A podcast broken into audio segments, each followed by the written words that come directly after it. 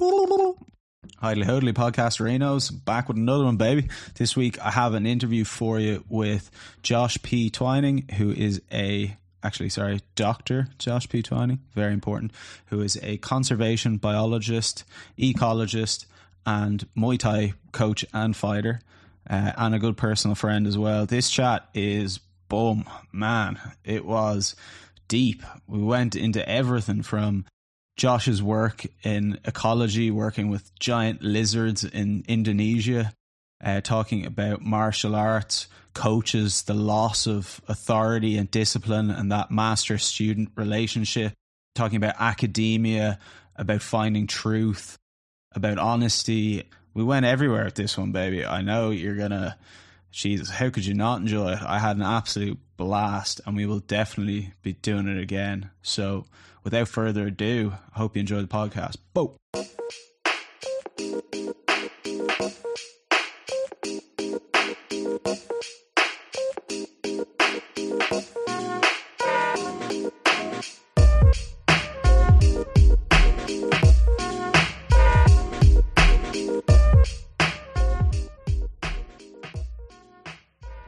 Sweet.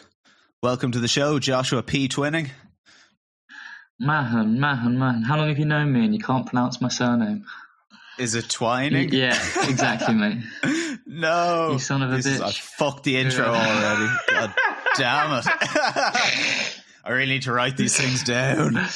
Oh my god. Um, well, yeah, this is one of the ones that I've been trying to get you for pretty much since the start, I'd say, to pin you down. And now, thankfully, you're in jail, so I can speak to you. I've caught you finally.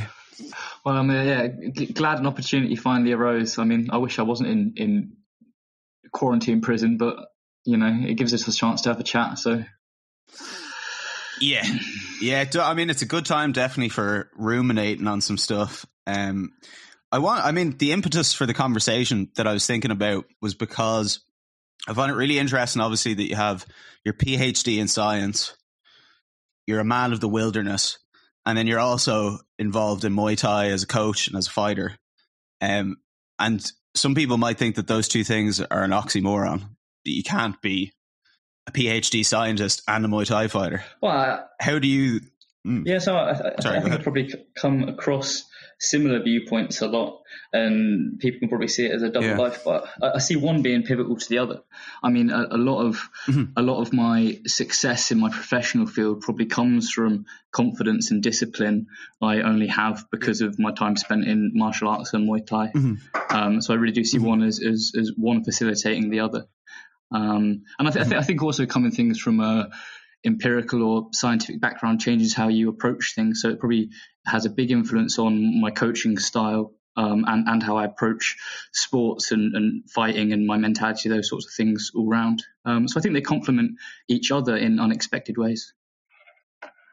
And you think it makes it a bit more rigorous? And did you start doing Muay Thai before zoology, or was the zoology Oh, before? No, mate. If you if, if you'd have asked me when I when, when back when I was into Muay Thai myself, so 18, 19, Yeah. if you told me I was going to be uh, P- do my PhD or do a postdoc and go into research, I'd have laughed at you. Um, I, I, I, I was I, Yeah. I was gonna I was gonna yeah. I didn't really know what I was going to do, but I was certainly into fighting at the time. Um, so no, my, my Yeah. interest in uh, academia and ecology probably developed slightly later on. Mhm. And was there any relationship between that development and your travel going over to Thailand and stuff? I'd seen that you'd gone obviously to a lot of places Yeah, with the academia and with. yes. Was there a relationship between Yeah, those? so they actually tied in completely. So I mean, the uh, crystallizing moment for me when I realised that I loved research was uh, Mhm. a research trip at the end of and towards the end of my undergraduate degree. Um, so for my dissertation project, I ended up spending two months in in a, a small island off off Sulawesi in Indonesia. Um, I spent eight weeks with this incredible man called Peter Taylor, who, uh, depending on your picture, he's sort of like a mix between Crocodile Dundee um, and, and Chuck Norris. Um, he is a, a inspirational man and just the enthusiasm he had and the knowledge. And I was, we were doing, we were doing, doing these crazy surveys. So we were running uh, pitfall traps. So basically, you're, you're, you're, digging huge holes in the ground, and we were running some of the largest pitfall traps that had been done in the tropics. So 60 liters, 80 liter mm-hmm. buckets. Mm-hmm. So you dig these holes into the ground, and you have fencing along them, and you come and check them every day. So we had about 120 of these run over about a 20 kilometer circuit, and this circuit's through primary rainforest, um, and it's it's in, in, in in Buton. It's all this uh, lime caster and stuff. So it's really hard work. It's, whereabouts Whereabouts is Buton? Uh, so it's just off the so Sulawesi is a large island in the shape of a K um, in the middle of the Indonesian archipelago. I, I'm actually having a having a bit of trouble hearing you, Josh. Are you kind of far away from the oh, is this, microphone? Is this yeah, yeah. I think it's inputting through that through the computer. I'm oh, sorry, man. Just because it sounds like you're kind of moving away. No, no, no. So it happens all the time. Um, so that was where you were doing research in Buton. That's in, um, it's on an island off kind of the coast of the Pacific. Yeah. So, so, so, Indonesia is made up of thousands yeah. of islands. Um, the yeah. Run down from the bottom of, of mainland Malaysia, Southeast Asia, all the way all the way across to yeah. uh, Australia. And Sulawesi is to the east of that, so it's on the east of the Sunda Shelf, and it's it's a big island in the shape of a K. And Buton is a teeny tiny, tiny island just off the southeast of, of the island of Sulawesi. Um, and yeah, so for me it was just a, a yeah. A crystallizing the experience. It, it, it inspired me to get into research further. I mean, I was able to see incredible forms of life you'd never imagined before and interact with them in a way and mm-hmm. meet people and yeah, just absolutely fantastic. And for, for me, it was it was uh, uh, it was a chance, an opportunity, and, and you real I realised that research wasn't just about crunching numbers. You know, there was this exciting part. This this bit was like a call to adventure. You know, you were going to these mm-hmm. awesome, highly biodiverse tropical areas that hadn't been explored by many people before, getting to see these wonderful things, but also developing research themes and discovering new things while you're at it. Um, and, and, and that first trip to Thailand, so my first time when I spent three months there, was off the back of that. So I got funds to go out there as part of the research project.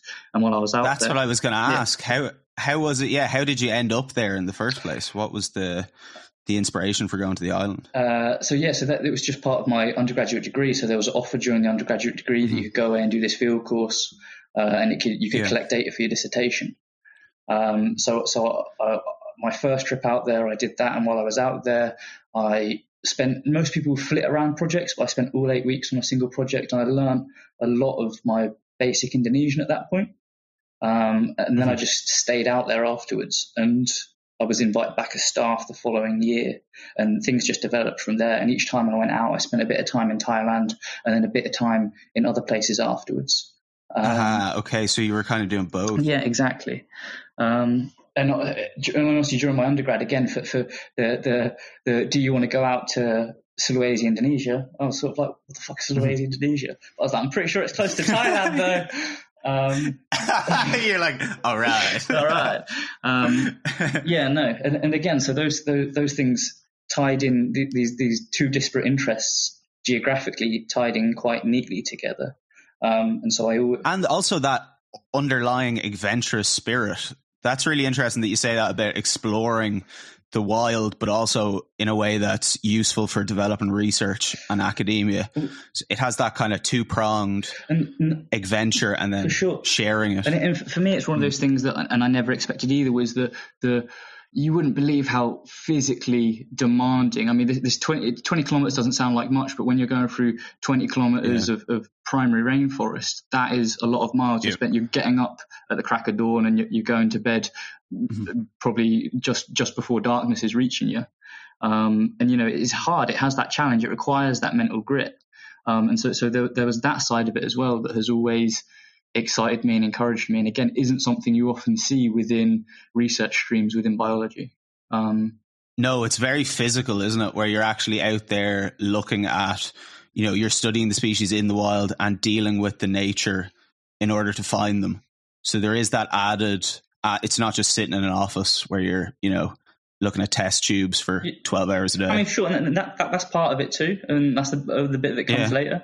Um, and and that has that has uh, enjoyable parts to it as well, and, and is exciting in its own right. Mm-hmm. But uh, yeah, they're very different.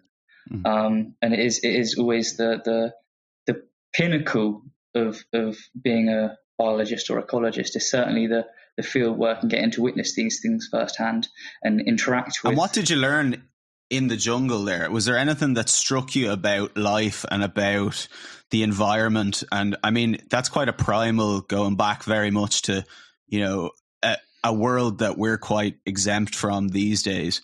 Was there anything that made you reflect on your um your state of being normally? How did did it give you a kind of culture shock or a juxtaposition of what normally goes on? Um, I think I must admit, those first few trips, the the I probably considered myself to be quite wise in my ruminations. But after spending you know multiple years out there afterwards, you realise your first thoughts are relatively naive.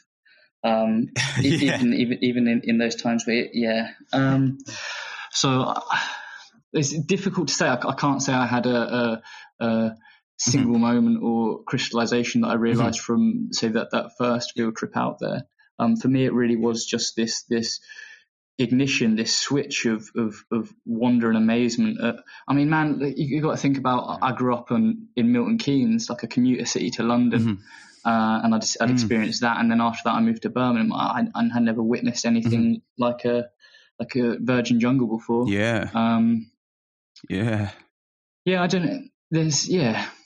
so I, I, think for me, it really was that that it, it was a yeah, a, a, moment of inspiration, realizing I'd never really known what I wanted mm-hmm. to do with my life. But that trip almost, you know, I probably in the first week, I was like, this is what I want to be doing. Um, yeah. And yeah. so that had a really profound effect on mm-hmm. the route I took for the rest of my, my, my career mm-hmm. following that and professional life following that. Yeah, that seems like a very pivotal kind of moment. And what did you study when you were there? What what creatures were you studying? So that first that first project was uh, it was herpetofauna, so it was reptiles and amphibians. Um, so everything ranging oh, nice. from little colourful skinks all the way up to uh, big water monitors. So so your closest relative, oh, the Komodo dragon. Yeah, and so that, that, that's what I continued down for. So a lot of my work in mm. the tropics was focused on uh, originally targeted on water monitors as, as apex yeah. predators, predators and dominant scavengers, but then developed on that. So it became about uh, vertebrate scavenger communities in general and how land use change mm. can affect not only the species present but ecological functioning of systems. Um, and, and mm-hmm. investigating how you know. So if, if, if you in, in, in that scale of change where you're going from primary forest all the way through to say oil palm estate, which is your, your most commonly growing agricultural land use within these systems, is, is how does that change not only your persistence of different species, but the processes that are really important and affect human health. So, for example, removal of carrion is really important for disease dynamics and nutrient recycling. Yeah. Um, and it also meant you got to go square up and go one on one with two, three meter lizards on the daily, which is always with big fun. giant. I know. I was like, oh, this stuff's all very important, but the giant lizards are also pretty sick. Um, I was obsessed with lizards when I was younger. I had uh, I had snakes, pet snakes. Oh, yeah? I had. Um, but I was always fascinated by them. My mom always tells a story one time of when I went missing in the zoo and they couldn't find me anywhere. And then my granddad went and just found me in the reptile house, just chilling with all the reptiles being like, these dudes are fucking sick. Incredible. they're, uh, they're, just such a, I don't know, they're such an alien. They, for me, they're very much the kind of that Jurassic world. Exactly. They're, they hark back to a previous age. Yeah, for sure. Something that's so so ancient about them, but um, also obviously, as you're saying, they're quite they're at risk a lot of the time as well. So there is that. Yeah, for sure. And it, well, it depends on species to species, right? So if you if you're talking mm-hmm. about mm-hmm. your smaller ones, so for example, the skinks we were looking at, we were really interested in two genuses. Uh, we are looking at Eutropis especially, which are small forest skinks and Sphenomorphus as well. So these guys would be mm-hmm. very susceptible to to land use change and logging and, and, and, human activities. But your bigger animals, so your generalists, so your big water monitors, actually what's really remarkable about this is how well they do.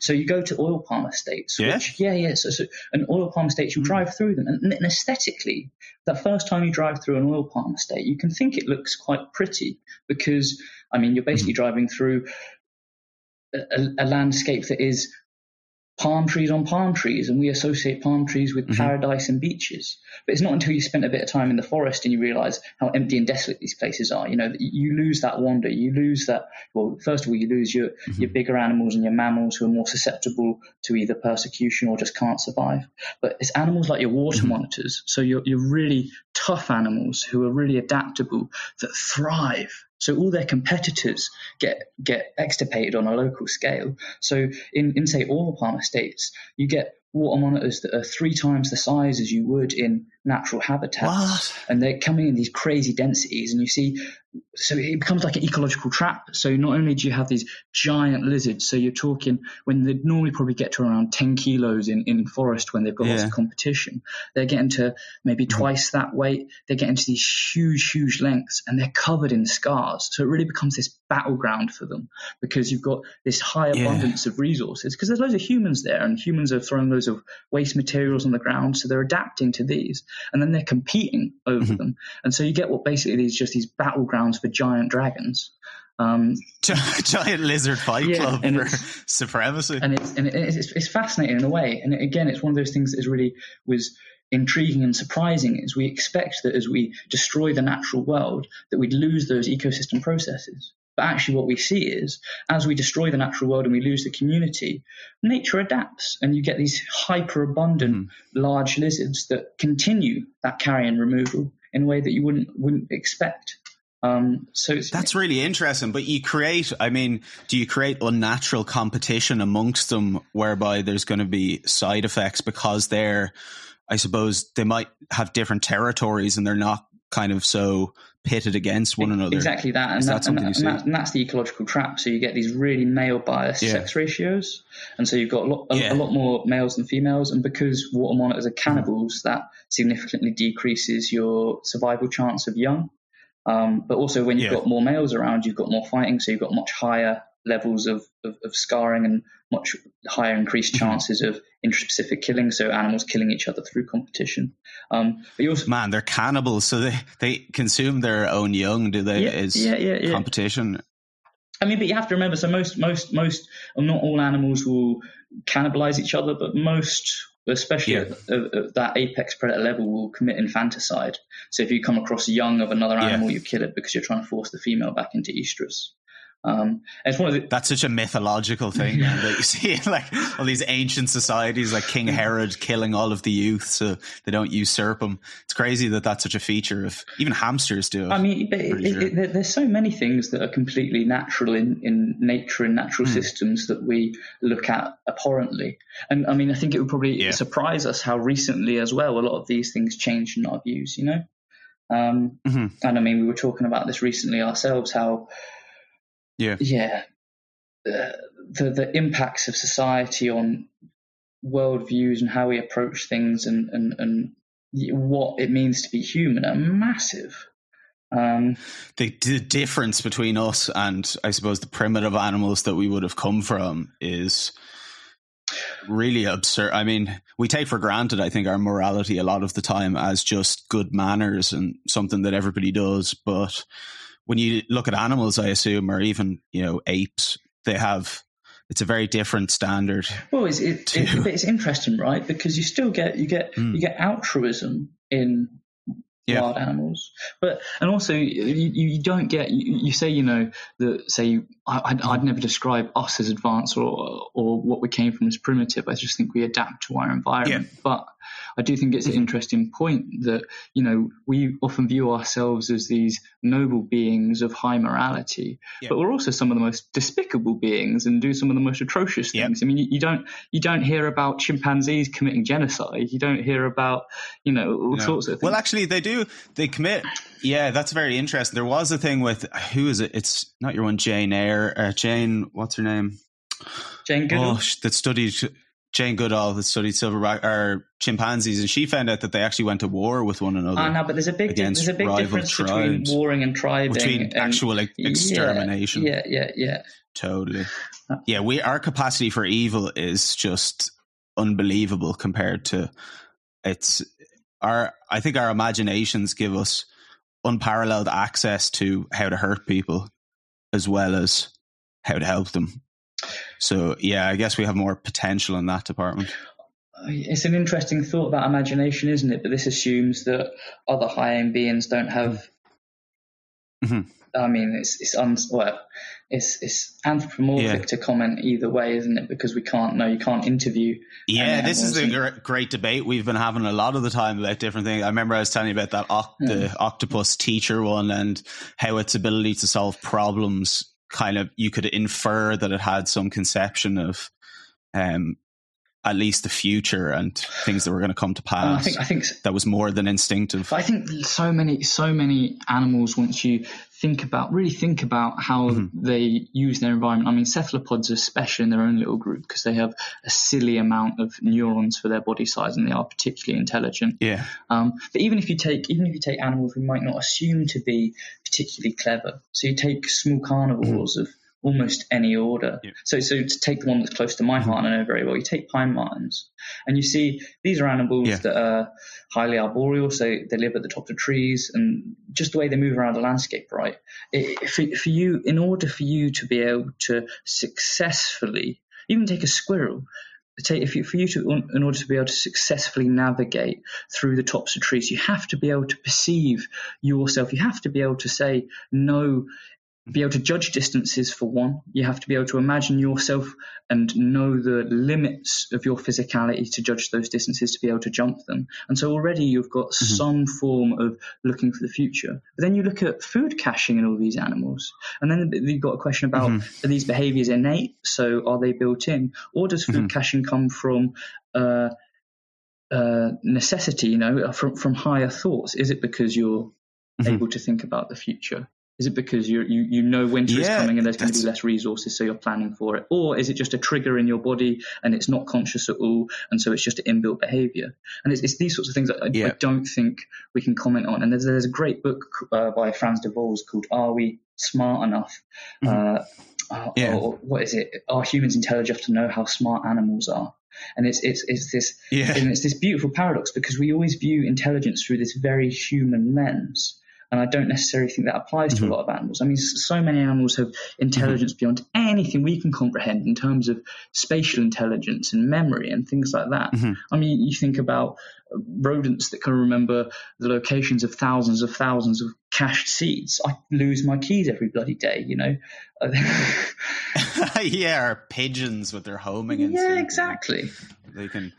Oh, mm. uh, yeah, it's fascinating. Yeah, where you draw the line between humans and animals. That really struck me because obviously I've been trying to understand biology for the last while a bit more because I come from a social science background and it's just like, eh, it's all opinion, man. Whatever you want to, it's all just kind of very like loosey goosey. Whereas biology is more, it's quite clearly defined, which is, is very interesting to equate it to human nature and to see how biology affects our psychology. But I guess that's the same argument for animals, isn't it? How much psychology do they have compared to human beings? Well, I guess, and it depends what you mean by psychology, a right? Sense of self. Because if, if, if, mm. if, you're taking a biological psychologist approach, yeah. you think everything's linked to serotonin and dopamine, and you can take a very reductionist style. Or if you're an evolutionary yeah. psychologist, you might think it's all about your evolutionary landscapes and planes and surviving in that environment. Um, I think, I mean, all all vertebrates have brains of some kind, right? So there's some sort of thought, there's perception of pain. There's, I mean, if you've ever worked with animals, it, clearly there's like animals can feel fear, they can feel pain, they can feel relief. There's there's, there's mm-hmm. simple emotions that almost all higher animals must be able to feel. Um, mm-hmm but beyond that, yeah, I mean, again, and I, I, this isn't an area of research that I work in specifically, um, and I think mm-hmm. beyond that, I mean, there's lots of fascinating stuff at the minute. Um, so I've got a colleague who does a lot of work on personality and how uh, I was just about to say, man, that's yeah, fascinating. So, yeah. so, personality in animals, and so he does work on cognitive bias. So how your how the upbringing yeah. of an animal can change their optimism or pessimism. So, for example, if you've got if you've got a cow that has been kept in a dark shed for all its life, and then you show it, and it has you have a say you have a treat box, mm-hmm. and you're showing it Mm-hmm. If it's one color, say it's yellow, they get a treat, and if it's red, they get nothing. And then you show them a blue one. If you've got a cow that's had mm-hmm. positive life experiences, they're more likely to look in that box and be optimistic about what's going to be in there. While if you've had yeah. a negative one, they're much more likely to be pessimistic. And so we see we see these same effects of life experience on perceptions of the world in animals that we don't think are particularly intelligent.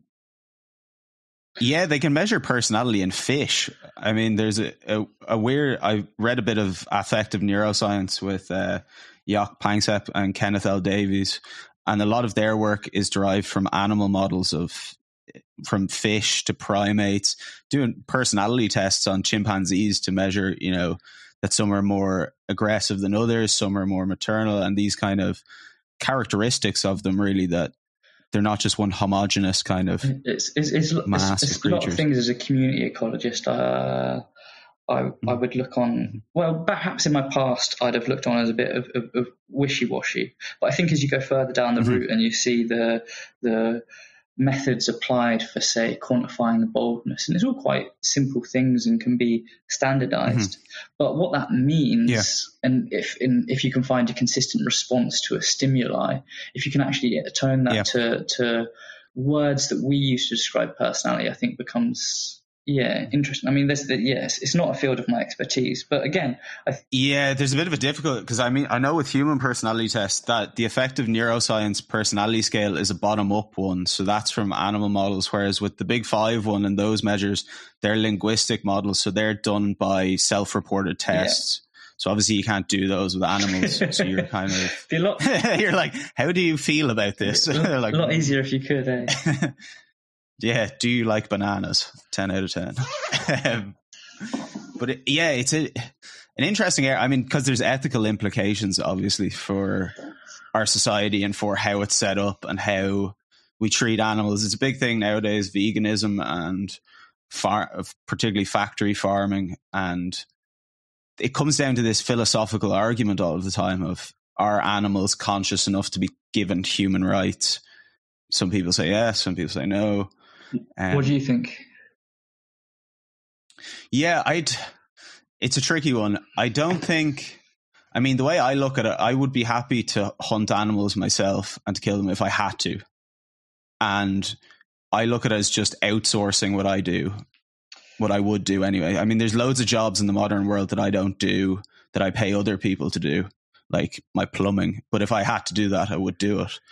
It's just a differentiation of skills and specialization. See, I, but then you get into is it a moral thing? See, I find I find that I find the arguments for vegetarianism and veganism. I mean, you know, you know yourself that I don't eat many meat products. Mm-hmm.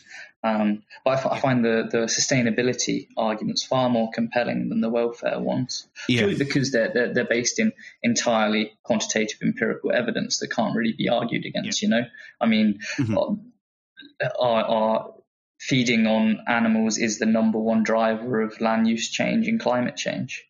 Um, that can't mm-hmm. be argued with. While is it wrong to mistreat a cow which might have consciousness, has a lot of holes in it, or at least has a lot of unknowns. Um, so although yeah, it's a harder argument to make yeah. from a practical perspective. Although I think I do think there there is when you look at the intensification of agriculture we've been witnessing since the end of the Second World War, I do think those Mm-hmm. I mean, it, it's easy to see why they become such prominent arguments because the way we treat sheep and cows and pigs is is is rather horrendous. Yeah. Um, but I'm like yourself, yeah. and I spent a lot of my time. So uh, mm-hmm. again, it's one of the it was one of the very defining experiences for me was going on hunting trips uh, in in both in Sulawesi and in Borneo, um, and hunting mm-hmm. in a very traditional manner. Um, and what's one, so I, I always felt the same way. Uh, so I always thought if, if I should if I can eat anything, I should be able to kill it myself. I should be able to hunt it myself. I think the first, the f- yeah, that seems the more ethical or more responsible way. And f- if you were, for me, it was it. born out of practicality at first. So I mean, we were there was there was a time when uh, I was working in the Kalabakan in Borneo, and it was during the rainy season, and all the logging roads that we used to access the nearest town a few hours away got washed away. All the bridges got broken down, so we had no way of getting food. So it was either eat white rice and nothing but white rice, or find things yeah. to eat. Um, and you find out pretty quickly that, that shrews and rats and squirrels don't taste so bad. um, in that circumstance. Um, but then, and then, but then yeah. you got from there. And again, it was one of the interesting things for me was I'd never really understood hunting. I never really understood why you'd want to kill an mm-hmm. animal. Um, but then going on trips with with local orang kampung, so, so so guys who make their livings in the forest, and hunting with dog and bujak, which is a traditional spear, similar to a machete tied to a stick. And there is some innate connection. And for me, it's the exact same feeling when fighting. There's there's a, a stillness, a clearness, a mental clarity. There's something inbuilt in us that when you're doing these activities feels right, makes sense, and is is yes. yeah. I, I, I cannot articulate it properly, but it, I was about to touch on that. I, I, saw the parallel coming between the two of those things because I was the exact same. That I never would have I, I mean, I love animals. I've always loved animals and I've always had uh, been around animals. And the thought when I was younger of killing animals, like my dad would bring home a big dead deer and, you know, cut it up and eat it for dinner and everything. It, it didn't make sense to me in the sense that, you know, we have food. Why would you do that? But then as I got a bit older, I started to understand the, the, first of all, that they were culling deer. So they were going to destroy the environment. So they had to be, that there was actually a responsibility to it to manage it um, on a certain level, but also that there's a, a, strange respect in the whole thing if you do it properly. Like my dad always harkened back to the Native Americans that you use every bit of the deer and you pay all your respect to it, and that it's not you're not doing it lightly. You're not just going out to just you know. Have a laugh and start whacking them. For sure, and it was it was one of the things that that, that especially uh, in in in Sabah Borneo ideas that really developed for me was so a lot of the time when you're working with your local guides out there, the the way they know the forest so well is that it, for a lot of their life they'll have been hunters. But you see, you yeah. see these people who can read a forest in a way that you could spend your life trying to learn how to do and be unable to because they've been doing it since they were tiny. They've been living off the forest. They're connected to the landscape yeah. in a way that our ancestors would have been thousands of years ago. Um, and it's it's it's that just intense knowledge and respect and understanding. And yet you see time and time again, and it's one of the things that really always used to get my back up would be rest, Western researchers telling these people that, for example, they shouldn't be hunting. You shouldn't be going out and looking for tupai, which is a above ground sort of shrew, or, or kusu, which are these yeah. small birds. And these are the mainstay. And you, you're talking to people who, who especially the Sabahans, or, or, or we worked in Danarana for a bit. You've got these people who have lived in these forests for generations and generations, and they are the only remaining tropical primary forest in the world. And yet we have the arrogance to turn up and tell them that they need to change their behaviors. And it's like, well, look where we came from. Look what we've been doing for thousands of years. We already fucked our country up. And yet we think we can turn up here where these people have been living in see some sort of sustainable manner with the world. Um, and, and push views. Exactly. And that, I mean, the hubris of it always strikes me where you kind of have to go, I mean, a lot of the times with the veganism argument and stuff, it's like it's unethical. But then you're also saying that every human being that ever lived, except for a select group of people that have oh. kind of evolved or for religious reasons, are unethical. But, but vegan, and it's kind of where we yeah, but, but vegan, started. Veganism is a position of privilege, right? You, you can only be a vegan you can, if you're Western yeah. middle class. You can't you can't be a, yeah. a vegan if you're 99% of the world population. And so, although although I think it's uh, I, I don't disagree that being say mm-hmm. t- t- living a vegan life is probably the most highly moral approach is just not available to most people. And also, the, I think it falls down as well when you get people claiming that veganism is the natural way and that humans were adapted to eat plants and all that shit. And it's like, well, if you look at any of our posts, it becomes yeah I, kind of a weird pseudoscience. But it's, and it's mad, right? Because it just it just ignores the facts. It ignores the the main theories for why humans develop big brains and socializations and bipedalism. I mean, it's called the hunting hypothesis. The mm. the, the, the meaning yeah. behind it is relatively simple. Um, mm-hmm. Yeah, no. So, and it's it, again, it's one of those things that I think is is is difficult, and with almost everything, I, I find myself living in those shades of grey. I find I find that yeah, there's well, there's an interesting parallel there. I'd like to jump on it that before we go rushing past it, which is the fighting and the hunting, and that feeling of being in the right place. Because fighting is something obviously in modern society that is also looked at as sort of barbaric, and I mean it's more acceptable nowadays. But also, there's a lot of people that would be like, that's you know just you're just a bunch of thugs or you're you know violent miscreants that are but actually there's something very noble about it and something that requires courage and discipline and attention and all of these things that can be missing and there's there's so many things so, so i often think the people who judge fighting and it's one of the things that always clicked with me as well is you see the people who are violent and in life are going out and starting fights.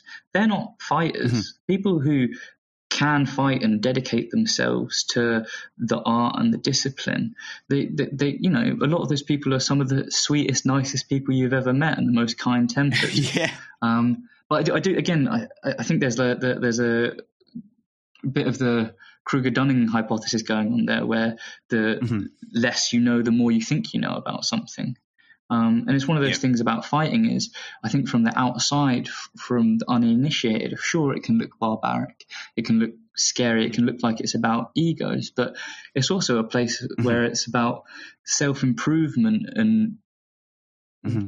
discipline and dedication and learning to fall down and stand up again, but also about camaraderie and learning from people around yeah. you and yeah, yeah. And, and, for me it was one of the things i found most surprising was the peace of mind it gave me i've always got a mind that is, mm-hmm. is constantly chattering but one of the times when yeah. my mind's actually quiet is when i'm in a ring mm-hmm. when i'm sparring when there's something going on and my, my, my mind needs to shut up and it's that peace of mind that i think the only two places i've ever found it are in a ring and out hunting mm-hmm. Um, and it's in, mm. I can't explain why that is or for what reason, but mm. it's it's something in my mind that is must be biologically coded in us is is is you know yeah. those those needs for survival in modern day society we never have to struggle for anything right you know you want food you yeah. call up a takeaway you go to a supermarket everything there's pre-packaged for you we don't struggle anymore mm-hmm. and yet i think in mm-hmm. the struggle and in, in in in having to work hard for something and being in danger is where human beings excel it's where we develop it's where we build character but it's also often for me where I've been the most happy. And it's it's that weird counter. I don't know. I don't know. It's a very strange moment. I I remember that exact because uh, when I boxed when I was younger, it was always a bit mysterious to me. I didn't really understand fully. You know, it was something that it was kind of like an after school activity. I knew I had to do martial arts. I knew I had to fight, and that it was part of something that I had to learn. But I didn't know what it was that I was learning. Really, it was only later when I went back and did it again that I kind of understood what you're talking about, that biological, that you feel like you're in the right place. You know, you don't have that rational monkey mind that's just harassing you. It's very, I suppose people would describe it as a flow state, but it's, it feels like a real connection with yourself and even the person you're fighting. I mean, in sparring and stuff like that, there is, you all suffer together and beat each other up, but there is a camaraderie because of that, because of the, For sure the but, uh, I, the lengths you're you'll go. I, I think beyond the, the, the flow state and those feelings as well, and camaraderie build is that mm-hmm. I think in different ways, a lot of people try and escape the confines of modern society, and so whether that's through alcohol or drugs or whatever the hell it is, but I think both fighting and hunting allow you to do that through a different means, and it's that completely natural means of endorphin production. You're doing an activity that floods your body with hormones that make you feel incredible and that that mm-hmm. positivity you get. I mean, we talk about it all the time. That the days when you're most productive and you're feeling your best are the days when you've had a training session in the morning. Um, and and I think it can last for a long time. It's one of the one of the things I'm struggling with in this in this goddamn hotel prison. Is there's there's none of that yeah. there's, there's there's none of that easy access to natural chemical highs that to the cure inbuilt into us. You know, they're they're, mm-hmm. they're meant to be there as a stimulus to undertake these activities that are difficult, right? You know, there's a there's a inbuilt, encoded hormonal reward system for undertaking these activities that are otherwise difficult. Because mm-hmm. um, otherwise, no one would fucking do them, would they? If you're if you're sitting, no, I mean, if it well, that's the thing. If it's laissez faire and you can do whatever you want, it's like, oh yeah, I'll sit on the couch and eat fucking mm. pizza all day. but it yeah, that what you're talking about. I talk to people all the time on the podcast about this. People that train, that do endurance sports or martial arts, and um, about all the bad things you do to yourself when you can't get that release from training or from hunting or from an activity like that where you're completely focused on that there's no self consciousness going on, and how you can end up drinking, doing drugs. You know, people will do crazy shit to try and get that feeling in their lives all of the time and how this is a natural way of actually creating a practice of it. But isn't isn't it? And I feel like, but isn't, isn't it crazy as sorry, well? Because we, we talk about we, we, we were mm-hmm. talking about how you know often a lot of people in society would look down on say fighting, martial arts, that sort mm-hmm. of thing is barbaric. And yet, drinking yeah. and, and, and, certain drugs are entirely acceptable. They're a normal part of daily life. Yeah. And yet, one is mm. a completely healthy and beneficial release, and the other is almost entirely mm-hmm. self destructive. And yet, it's the self destructive one that isn't completely normalized. Um, yeah, yeah that's the standard. Yeah, it's, it's mad. Um, yeah, it doesn't. We don't. We don't have a very good answer to that problem of self consciousness because a, a, lot of people suffer these days that I've spoken with. I suppose with that constant monkey mind, thinking all of the time and trying to escape themselves. When you say monkey mind, you don't just feel okay.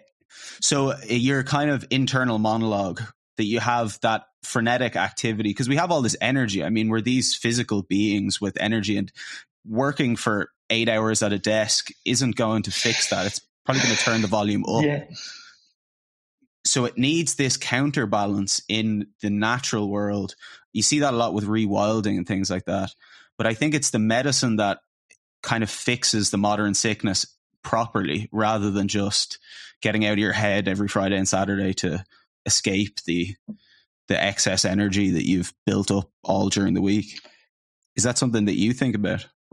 Yeah, for sure. And I, I think I think, especially when I was younger, I went. I'd, I'd, always do things by extremes, and so I was someone who who mm-hmm. certainly enjoyed those Friday and Saturday, and back in the day, Monday, Tuesday, Wednesday, yeah. Thursday, Friday night releases.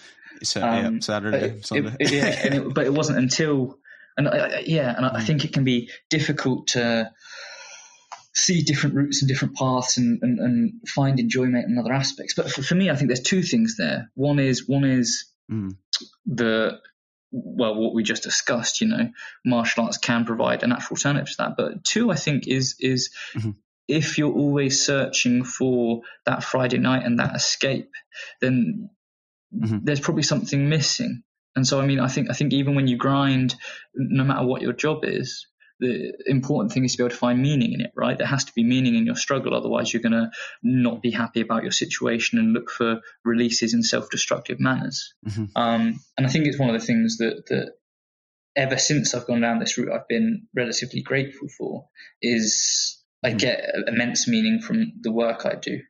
Mm-hmm. Um, and I, th- I, think that helps. But at the same time, it, it doesn't it doesn't stop that nagging monkey mind, as you call it, and self doubt. But again, that just comes from discipline and and train and, and, talking to yourself and learning about self talk and, and and how you address yourself and the stories you tell yourself. Right.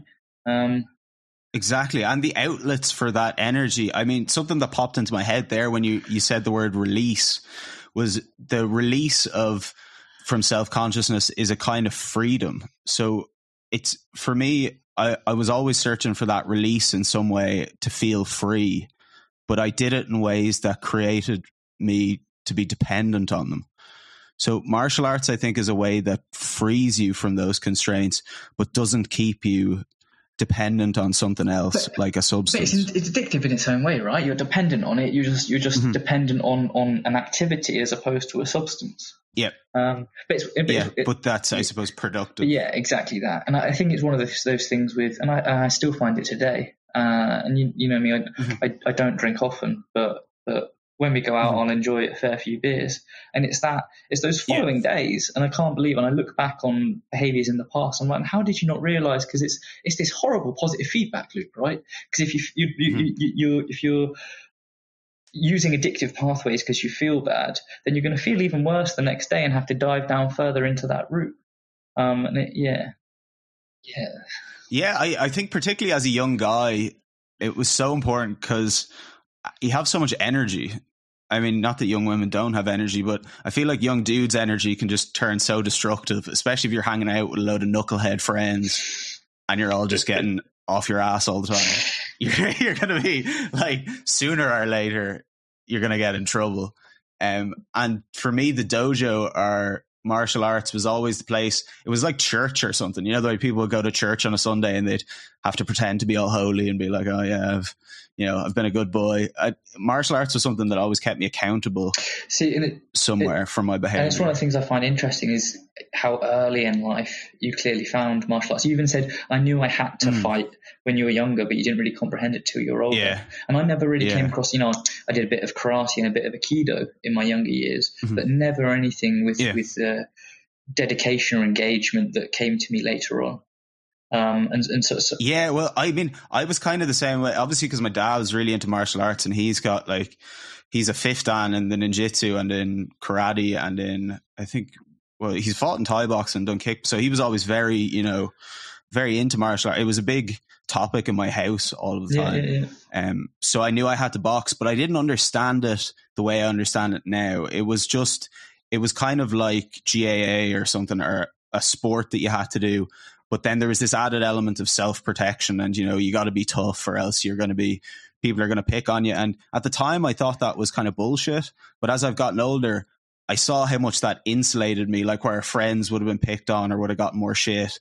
And just because I did boxing, whether or not I was any good at it, uh, people would be like, "Oh no, maybe I won't pick on him. Maybe I'll give." But him, it's not even you know, just in case. It's, it, it's, it's one of the things that I think is is is so so imperative and it's that change you see and it's not it's not the fact someone who boxes or or does any sort of martial arts knows how to fight and is tough mm. it's that through doing those activities you build build this confidence and you don't even realize it exactly. but the way you stand and the way you're perceived and the way you interact with people changes and so, it, it, like as you say, I, it wouldn't matter if you were a great boxer or not a great boxer, but the fact that you you've trained in this and you've worked hard will change how you manifest yourself within social situations. And I think that's very easily perceived by people. And it's one of these things that I, I think think martial arts has been so pivotal for me. I mean, I'm I'm I've got a lot of my confidence comes from experiences, mm. those first times in the ring where I thought I was going to piss my pants walking into the ring. You know, it was, it was, it, yeah. it, then, then, it comes to give, you know, a talk to a few hundred people now and I'm not worried about it at all because what is it? You know, it's, it's, yeah, I, I, I, I don't think I could ever oversell the importance or the effect that training has had and the benefits of it has had on almost all aspects of my life. Yeah, I, I struggle to think of anything else in my life that has had as single net positive effect as martial arts. Even the education, college and stuff was important, but it didn't instill values in me the way martial arts did. There was, I haven't encountered anything else that has been able to do that on such a, maybe because it's so physical and there's no hiding from it. You, I mean, you have to do it but, when you're there. So you kind of. It's, it's also that fact it shows. Yeah, it shows you right in, in, modern day society, you're rewarded for everything. You're protected from everything. We want to wrap everybody yeah. in cotton wool. But when when when you're training yeah. in a martial arts, it's you're you're gonna fail. Things are gonna go wrong. You're not going to be able to do stuff. Oh, and you know what? You're going to brush yourself down. You're going to stand up again, and you're going to try again. And I think it's it's that learning that failure is part mm. of the route. Failure isn't the end result. Mm-hmm. Failing is the pathway to success. And I, I, think that is so, so important. It's such a, you can't instill these lessons in people by verbally teaching them. It's something that people have to physically do and go through to have built into them. And I think it's a, a lot, it's one of those things. Exactly that. Yeah. I, I don't, Sorry, I don't even think lots of people probably consciously know it or, or, or want to articulate it. I mm. think it just becomes like this inbuilt part of you. Um, mm-hmm. Mm-hmm. Yeah. It's, I always noticed that in the ninjutsu because my dad and his kind of crew, like I would have gone training with them when I was like a kid and I would have been like two or three, but I would have been watching them training and they trained in the bottom of a nightclub. on the dance floor in the nightclub in this uh, like and they were just always wearing all these black suits and beating each other up and there was a real it was almost like a secret society or something of these dudes and they it was like they had this tradition and they'd do the stances and they'd there was an attitude to the whole thing and they all got that. And my dad in in their own lives they've all applied it whether from martial arts to their jobs to their families. It's given them that push and the drive and the will not to give up when things get tough. But that all came from that kind of small traditional group of just people training. Yeah and I, um, yeah it's, it's one of the things that has always I've never quite been able to comprehend about fighting is that some of my mm. oldest friends, some of the people I'll probably be closest with for the longest, are people who I probably don't have mm. that much in common with in personality, but they were back in the mm-hmm. day when I was fighting. You know, we were in the trenches together day in day out, and it's it's, yeah. it's if yeah. we probably met in under any conditions, we wouldn't have been such close friends. Um, but it's it's it, different backgrounds, yeah. different cultures, yeah, it, but well, that's that's a nice thing about it, isn't it? It wipes away all that shit. None of that matters when when when when when yep. you're in a ring and and fighting. It doesn't matter where you came from, what you yeah. look like, how much money you have. It's yeah. exactly. It's can you fight yeah. or can you not? Are you going to run away or are you going to not even that? Fucking forward. Blood, sweat, and tears, baby. How many do you have to give? Man, I remember like when I started boxing, I was everybody else. They were all travelers. I was the only like settled one there, and they used to bully me because I lived in a house. so they they used to call me a buffer, which is somebody that lives in a house. And I was like, I thought everybody lived in houses. I didn't get that there was this whole like people live. But then through the boxing and us sparring each other, then we became really good friends, and there was no difference between us once you'd get in the ring and throw hands, yeah, and that was yeah, it. Yeah, yeah. You they then you were just the same. It's pure equality by fucking violence. Fuck yes, I, yeah, I, I, I, love it, man. Similar experiences in Birmingham. So when I first would have started training in Birmingham, I'd have been training at the university. But then you go down to the, mm-hmm. the Redditch Gym and the Shoreditch Gym in, in, in Birmingham Town Centre, mm-hmm. and you're you're mixing with different individuals because they're not students. But you know, at first they'd always look down the students, but then as soon as you actually train yeah. with them, that all melts away so quickly. And yeah, yeah, yeah, yeah. Differences are only skin That deep. requires. It certainly, yeah, it gives you a fabulous. I think that's where that confidence comes from as well. That you can kind of come in as a beginner who doesn't have any skills and work your way up to be part of the main crew or part of the, you know, the real hardcores. And it, it's part of a journey that's it really shapes your your sense of identity. When was your first fight in Birmingham and then Thailand after? Yeah, yeah, yeah, yeah. So, mm-hmm. so lots of fights in Birmingham first. Well, many before I went to yeah. Thailand. I only ever had one in Thailand, and my knee was already wrecked at the time. Yeah. Um, mm-hmm.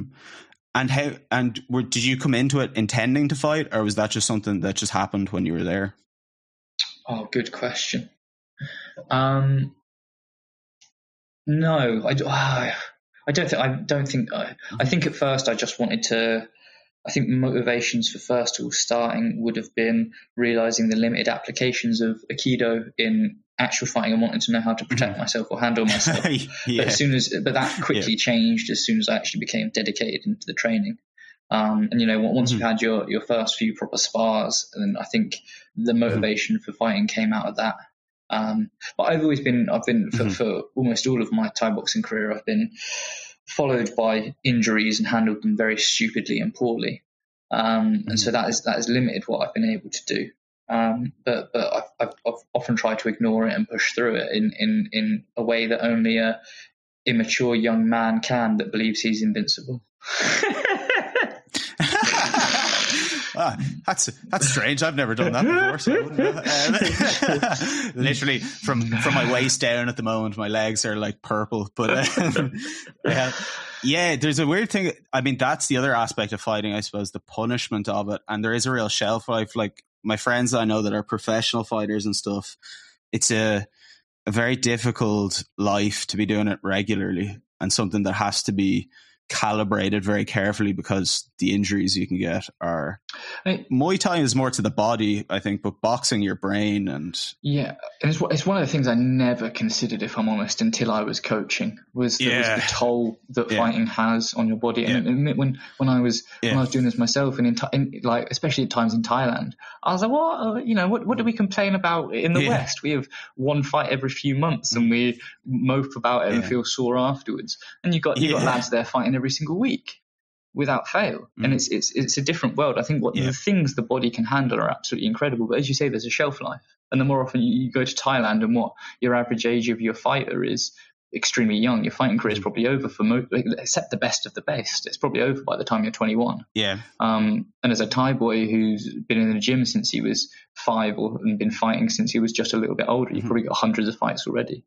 Um, That's interesting. So they tend to get them in young and then they finish when they're youngish as well. Because I, I, think a lot of the damage probably comes from going. Are, uh, yeah, I wonder. Do you think it's the different training techniques that they employ? Are are they fucked after as well? Oh no, so, I mean, I, mean, really so I think I think this is why. Well, uh, I think no matter what training technique you apply, there's only so long your body can go through competing yeah. at such an intense level. Um, but I do yeah. think I do think it's one of probably the benefits of Western approaches to training is the mm-hmm. The normality of physiotherapy and stretching and mm-hmm. weight training and the benefits that has for injury prevention, which you don't see, you know, you know, and it's mm-hmm. you, you, don't see it in well, you're seeing it more and more now, but especially back when I was training. So back when I mm-hmm. first trained in Bangkok, you know, it was yeah. you, you you did your every single day your, your same exercises, your seven kilometer run, your 500 sit ups, your 300 press ups, your 100 pull ups uh, every day. Oh, nice. And, you know, there wasn't, I remember, so I, I, split, I split the lining of my shin bone, uh, hairline fracture, uh, when I was there. And Pimu's approach was just like mm. kick hmm. the heavy bag until it's better. And it was like, that is not the wisest. and it's, it's, but, but it's, it's, just a different mentality, right? It's like, it's like sort of, so I, I had, I had yeah. food poisoning once and I, uh, I, I, I met mm. one of my all-time heroes and I shit myself in front of him. Yeah. Um, and, and again, Pimu's approach to the, me having food poisoning was don't eat or drink anything. And I was like, that is yeah. 100% the wrong approach to food poisoning. Um, I might die yeah, if I do this. Um, but again, so I, I, think there are definitely certain things that are better, but the mentality and the belief so that that that belief one in your teacher that comes from training in a traditional yeah. way but also mm. the the mentality it gives you i mean is is absolutely yeah. next level and I, I do think there is a, a huge benefit to training in such a manner even if it's just for a short period of time because um, yeah. it shows you what your body can do. You know, I remember I remember my first week there.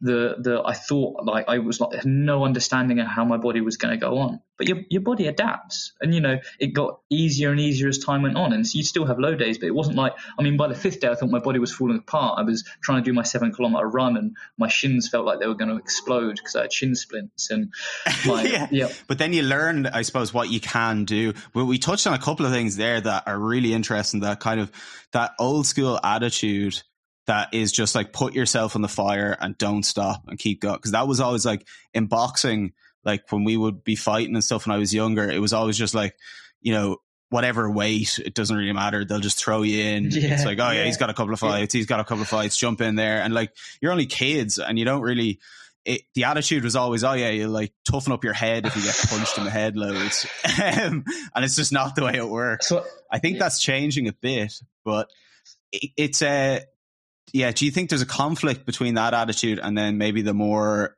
um, would you say conservative are so concerned? I think, I think it must vary from sport to sport, right?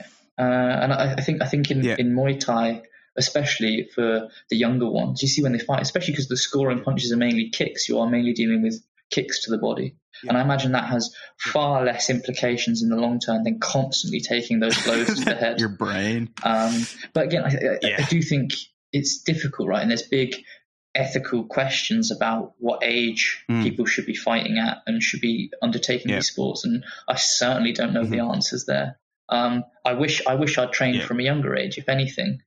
Um, mm-hmm. But at the yeah. same time, I probably have even less knees than the no knees I have now. they just be two stumps at the bottom. But it is, yeah, it's really interesting. And you were saying the trust in your trainer because I think that is that's the cornerstone of it, really. Because when you're going to go into those situations where you know you're being pushed beyond your limits, so you have to trust that the person that's training you has your best interests at heart and I think with some trainers, like really old school ones that are a bit mental, that can be confused. And nowadays, we just don't trust teachers. Mm. You know, there isn't like in college, it's not like you're not an apprentice to a master. You're just yeah, a customer. Rela- yes, then that's exactly it, isn't it? Our relationship has changed, and it's true whether it's in martial yeah. arts or it's in education. We're now we're now yeah. students and now customers buying a product. They're no longer people learning from because they, they, they want to improve all that. As you said, that master apprentice is a lovely analogy for it.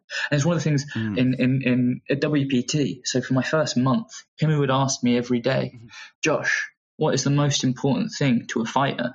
and he wouldn't tell me the answer, and I'd guess and I'd mm-hmm. guess, you know, footwork, yeah. shin guard, or a good knee, uh, like, and I get, and I, and I, got it wrong for like a month, and in the end, he told me I was, I was never going to mm-hmm. guess it, and his answer to the best fighter, was he said there was two things, one was belief in yourself, and the other was belief in your mm-hmm. teacher.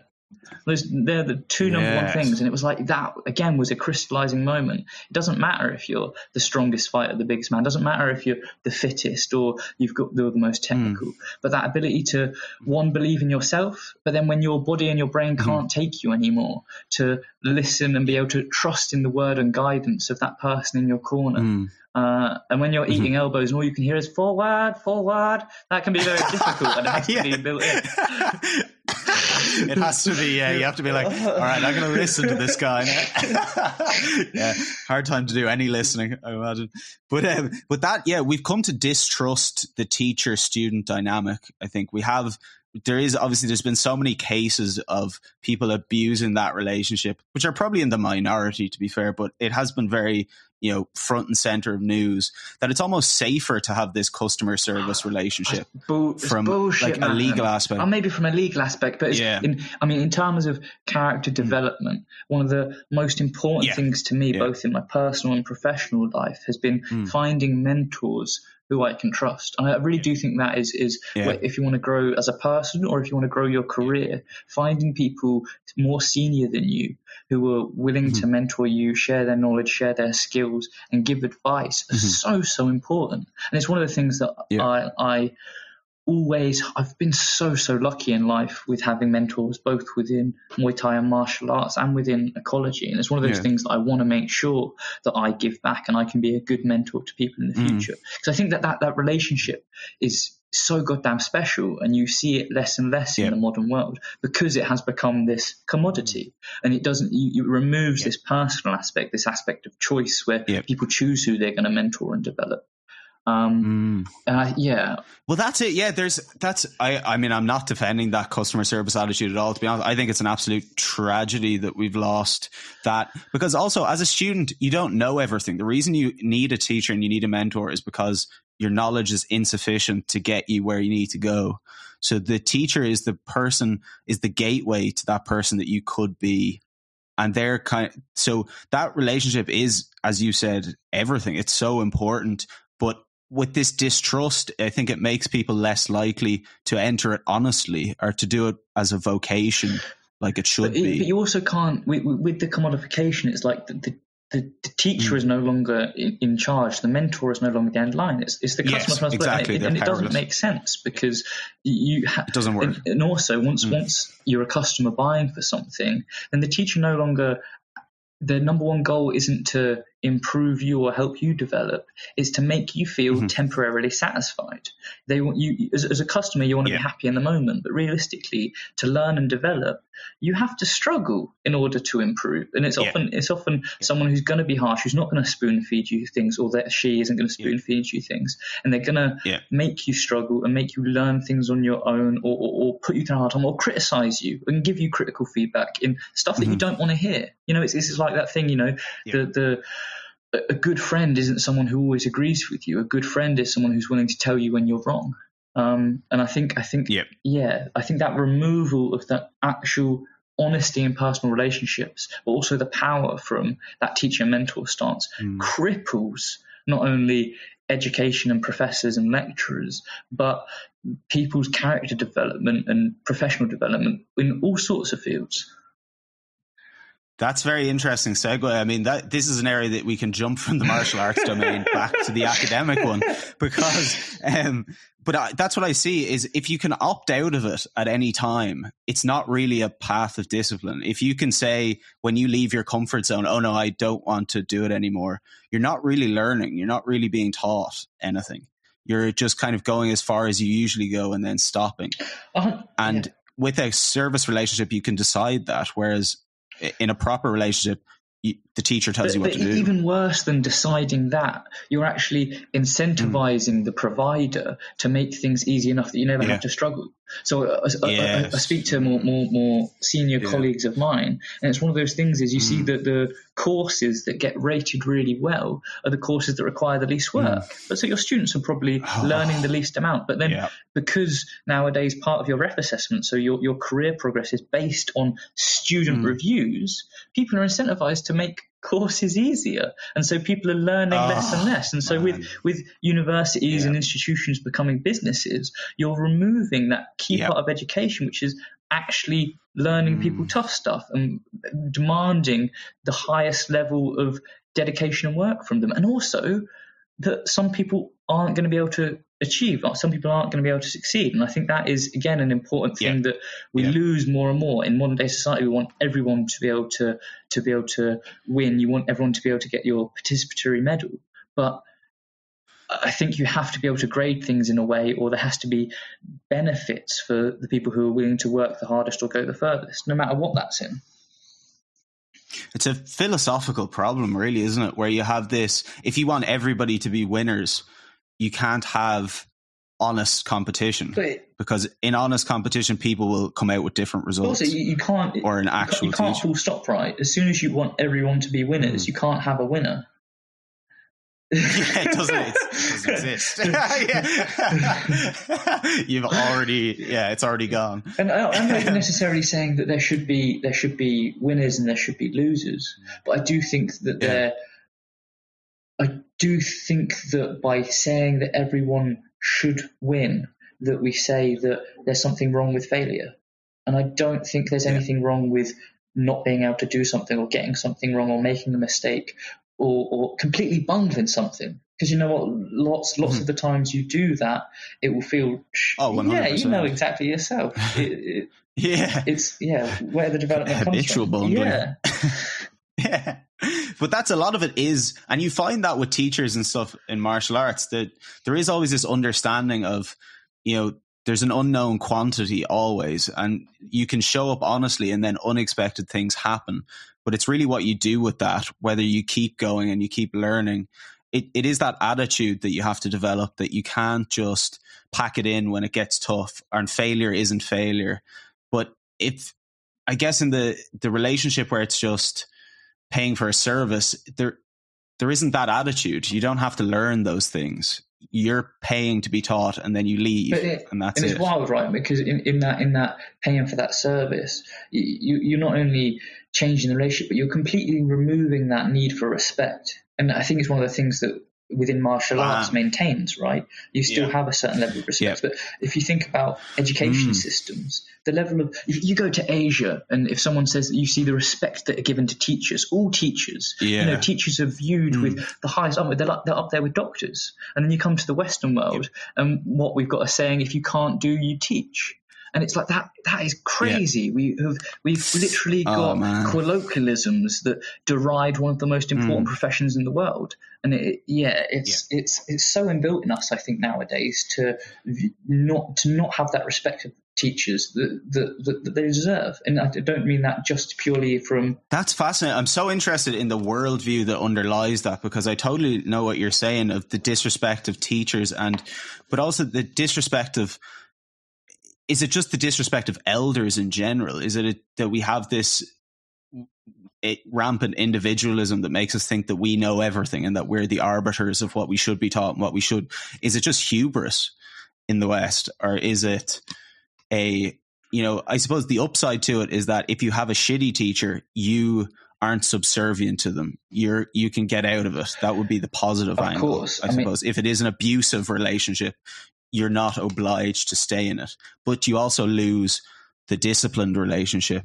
Oh, it's, it's interesting to flip it on its head like that, isn't it? And and and, and mm. pick apart the other side and the negative sides of, of the yeah. the thing I would view as the more mm. positive setup. Um, mm-hmm. Yeah. But I don't think you can throw the baby out with the bathwater because I've heard this. I mean, there's people in the the ninjutsu club. It's been very interesting for a long time. There because my dad's like pure old school train and hardcore, hundred percent. And we've kind of had this dialogue about you know what what is appropriate and what's appropriate now and what the training should be. And it's it it's never been that way. It's always been that the teacher like in Asia, the teacher decides what the pace is. The student learns. yeah, for sure. you know, Yeah, it's not like the student gets to go. Well, I don't agree. This this seems a bit rough. I want to go. So, So is it just we've become so entitled? I must admit, and it's one of those things. know. I, as my as a coach, when I first started out, I always aspired to form Mm. relationships or have people give the respect that, for example, I automatically would have given to Pimu or Manasek or Yeah. anyone anyone of the likes. yeah, Um, but it's just not Yeah. the way we work in Mhm. Western societies. You don't see people. People don't hold those positions of absolute love and power Yeah. and respect. Um, and it's, it's, Yeah. it's one of those things. that I th- think we've probably had I've probably had Mm. similar comments from students over the time about what is an appropriate level. How many press ups can you expect a new person to do? And, Yeah. and, and, what is the goal? Are you trying to run a business Yeah. or are you trying to instill an ethos in people? And I know what I've always felt. I've never cared as a coach about turning people away. I've never worried about turning people off because the sorts of people that I think you want to teach are the sorts of people who want to be there and are there for the right reasons and are willing to. Mhm. Yeah, I think it cuts th- things like that. Some of the more traditional styles of teaching can really cut cut the chaff from the wheat, you know, um, and can can can yeah, immediately demonstrate to you or show to you who are the people who are worth investing in in the same manner that you would as as Mhm. as as a yeah yeah are, are going to be worth giving your time and are going to stick it out. yeah. That's an interesting di- dilemma because on one level you have to sort the wheat from the chaff. You want to know who's actually there seriously because there are people that will just time waste and that are wasting their own time and so they'll waste other people's time. But then also what you've said that maybe they're the people that need it most and that actually can benefit from that type of attitude if they can get the ethos. So maybe that old attitude would be to weed out the weak all of the time. But- are we just more so I don't, I don't think it's about weeding out the weak. Mm. So, for example, so Yeah. some of my favorite students, and it, it Yeah. applies both within Thai boxing and within ecology. The favorite people I've mentored, they're not, they haven't been either the most intellectually gifted or the most technically Mm-hmm. or physically gifted. It's the people who are willing to try the hardest. It's it's it's. it's Yeah. I, I, I remember uh, Imperial. I did a little bit of coaching, and I've got one of my closest friends and he's still a close friend today called Dermot McMurray. And he only trained with me a few times, but you told Dermot to do whatever exercise it was, and my God, he gave it his all. It doesn't matter what it was, it didn't matter how Yeah. hard he was struggling. And there's mm. something in, in, in people Yeah. who are willing to do that, and you know, mm-hmm. people who are willing to try something new, try something that's outside their comfort level, but are willing to throw themselves at it 100%. That I find inspiring, even as someone who would be Yeah. skilled in these things. Because it's, I mean, yeah. Well, that's what I, I don't mean weak as in weak uh, in athleticism. I mean like weak in terms of spirit. You could have somebody that's very talented, but they never show Can- up and they never want to do Can you it. develop spirit? or they Can- pick can, apart. Can you? Can you? Can, Yeah, that's interesting. Desire. I think th- moments in our lives give us spirit. Like if you fall off the wagon and you actually end up in a terrible state of affairs, you'll have to develop some spirit to address that problem. I look at it as kind of desire to actually, you know, what's your aim? What's your goal in coming into training? And it, like your friend, if he's somebody who's not particularly athletically gifted, but his goal is to do it, then that requires spirit and requires a, a strength of character rather than just a strength of So, your I think- body or I- your I ability. think it's that, and again, I think it ties into this this this underlying theme that we've had all along, which is one of the, those applications Mm. of martial arts to the real world. Which is, I think that spirit comes Mm. from again the stories you tell yourselves. If you're going into something and you're Yeah. like, well, I'm going to try this out and see if it's fun. Well, then you're probably going to give up Mm-hmm. when things get hard. But if you're going in and you're like, I'm going to give this everything I can, then when shit Mm. starts hitting the fan, you're going to double down and keep working and push through. And that's when that development is true. And it's about finding that meaning in it again. Life Mm-hmm. is suffering, so you might as well find some fucking reason for it. yeah, that's really interesting. But that comes back as well to what we're saying about trust, about committing yourself to the process. Because if you don't commit to the process when it gets tough, you're going to drop out. But in order to commit, there's kind of a leap of faith because you don't necessarily know what the training is going to be. You don't know what's going to happen, but you have to say, I'm in 100%. And that is that trust in your trainer and in your gym and in the the ethos of the even the martial art itself that it's something worth doing. Yeah, that's interesting. I don't think I've ever considered that before. that did kind of, but that's like levels of trust. I mean, because you could have a very good karate teacher, but maybe you wouldn't be committed to the karate in general. Perhaps because of the maybe the tradition of it, or it's just not doesn't fit your aims. Um, so there's yeah there's between the, the, person yeah. who's training, the trainer, and the actual discipline itself. Yeah. Um. Hmm. What the hell is going on?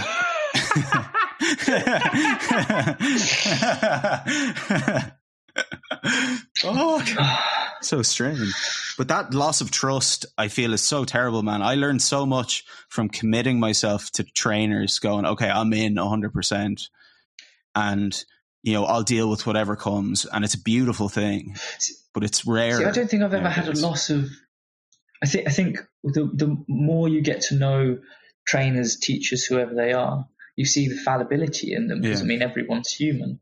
But I don't yeah. think I've ever lost. Yeah. I, th- I, think as soon as you're, or at least in my mindset, as soon as you've dedicated to someone, or, or even it doesn't even matter to that. As soon as someone's shown you they're willing to invest their time in you, then there's almost a yeah a, a, a debt that you invest your time in them, and I think the trust builds from there. Yeah. Um. Mm-hmm. Yeah. It's a I've that's it. I mean, that's it's kind of the plot of the new Karate Kid thing. I don't know if you've seen that, the Cobra Kai, um, like the guy Johnny Lawrence that he has his coach, uh, the guy Kreese, that's like a military veteran, but that the guy's kind of a dark wizard.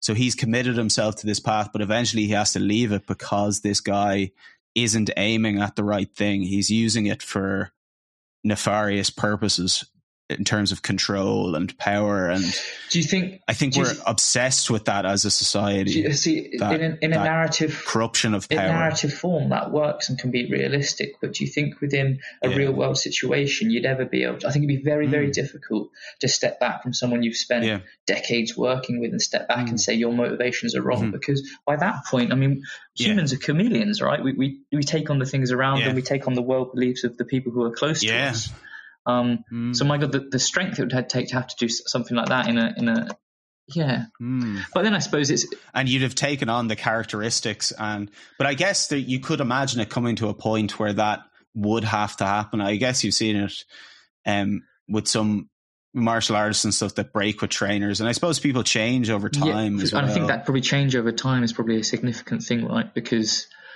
I mean, mm. one you might develop as a person, which might lead to things to your your opinions or motivations, yeah. or wants to diverge, or they might, and yeah, yeah it can lead to a mm-hmm. to big clash of personalities. Yeah, but the big problem, I think, is where we don't have that trust in teachers to begin with. Whatever about if it becomes pathologized, which it does in maybe a small number of cases, but that people don't enter into those kind of relationships because of the fear of the other one. I think it's over marketed How you remedy these it? days that every yeah, like every mentor is like a sex pest or something that's looking to, you know, that there is this whole culture around uh, people that are in positions of authority being corrupt. See, I, th- I, think this is this is a side of the world I don't see, and I think it might be because mm. within, I mean, mm-hmm. I'm a straight white man, as you'll know, Mahan. So yeah, my, my, my, my, my, my, teachers being sex pests to me has never been a huge concern of mine. But I think there's, there's yeah, that, exactly. vulnerability mm. that, and again, I think it's how, how yeah. perceptions change. It's probably why it's so important, right? mm-hmm. Me and you can have mm-hmm. opinions on things because we don't have yep. certain fears about the world and we aren't vulnerable in the same way mm. that other members of society yep. would be. And so, but I still think there needs to be a, it can go too far one way. You know, I, th- I think you can still have certainly re- respect in mentors and still find safe boundaries where they aren't abused and manipulated.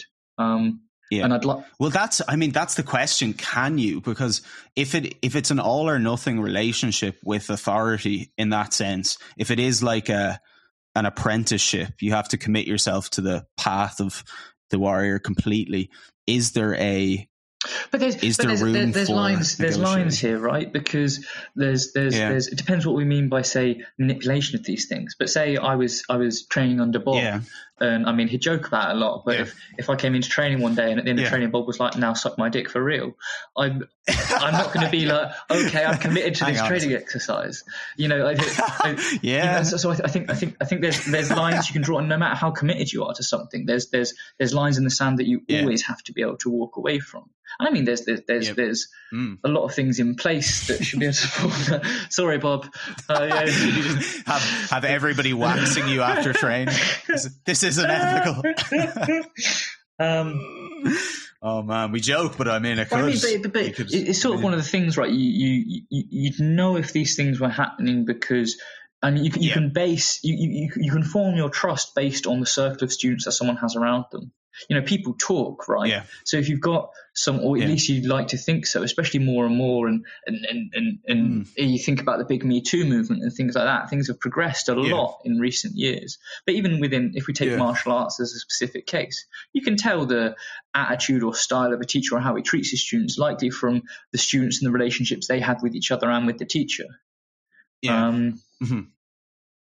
Well, that's interesting, yeah, because you do get what like gym cultures that you're like, oh, I don't know what the crack is here. If you went into it and the attitude maybe seems off for you, or seems like this is, you know, maybe this doesn't fit me, or it's a bit commercial, or it's a bit. I mean, there is a culture to a gym which you gravitate towards. I thought it was very interesting that I ended up, say, in this Muay Thai club rather than a different one, where because obviously people are students and fighters, and we have this kind of, you know, there's maybe it's a bit more intellectual than other ones as well as like competitive and fighting based. And I really gravitated to the attitude of the club and the spirit and the ethos of it. Whereas maybe if I was different, I would have chosen another club. So maybe you get what you sign up for in a sense yeah.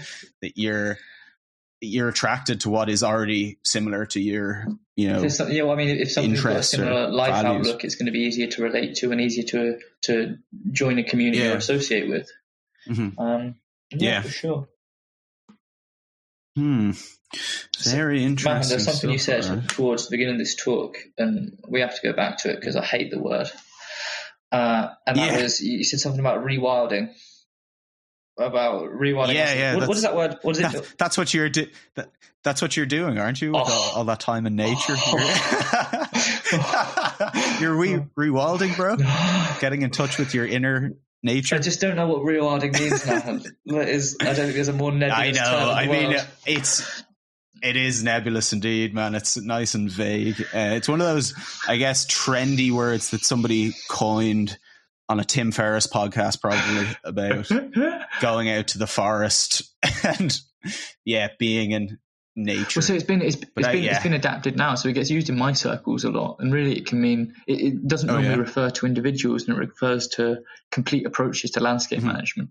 But it, it gets it, oh, yeah, yeah, So it gets basically it can mean one of four things. Mm. It can either mean yeah. Pleistocene methods, which is basically you think the world should be like it was before the Ice Age, so let's bring back the mammoth.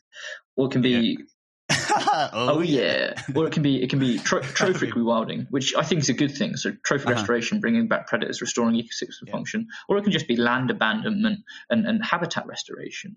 But it's it's terms like that, and then you can apply it on individuals as you did. But it's weird how yeah. terms like that can become. I mean, that is such a polarizing term. If you mention that within such ecological a... circles or circles that are interested in nature, you get this binary response. And again, it's one of the things that I've always mm. found myself feeling almost different from the group because I, I, I, can't see a mm-hmm. yes or a no answer to that. And it's, it's in that grey and in that mm-hmm. nuance that I think the right answer probably lies. I think it's probably true of almost everything. But rewind. Yeah. Do you think it's becoming, it's kind of a you know, if you say it's kind of a binary yes or no, it's like, are you in or are you out kind yeah, of thing? Every, is it, is, do you either want to go there or you don't? We look about public discourse about bloody everything, and it's one of the things that uh, black and yeah, white. and everyone wants to have this this black and white response to things. You either are for something mm. or against something, and I think it's the yeah. least intellectual approach to anything in the world. I mean, being able to truly yeah. consider and understand any subject matter requires you to hold mm. the opposite view at the same time. And you, you, I think you need to be able to have that little bit of cognitive dissonance to be able to really put yourselves in and accept that other view. And I think it's why take politics. How polar no one fucking listens to each other in politics anymore. Everyone just shouts their shit and their slogans and doesn't listen to the other side. And so we have no discourse. And it happens so much in conservation circles that progress is limited by these these in groups and out groups. Um, and it's that it, which is so funny because science is about nuance. I mean, it's it's about not being black and white about things. It, as far as I understand, at least. For sure, but you have to so, remember there's there's there's this line between science and policy, and that line isn't isn't isn't yeah. driven by researchers. Researchers can do quantitative yeah. evidence, but how that is communicated to the public and the discourse mm-hmm. around that is not led by the same people doing it.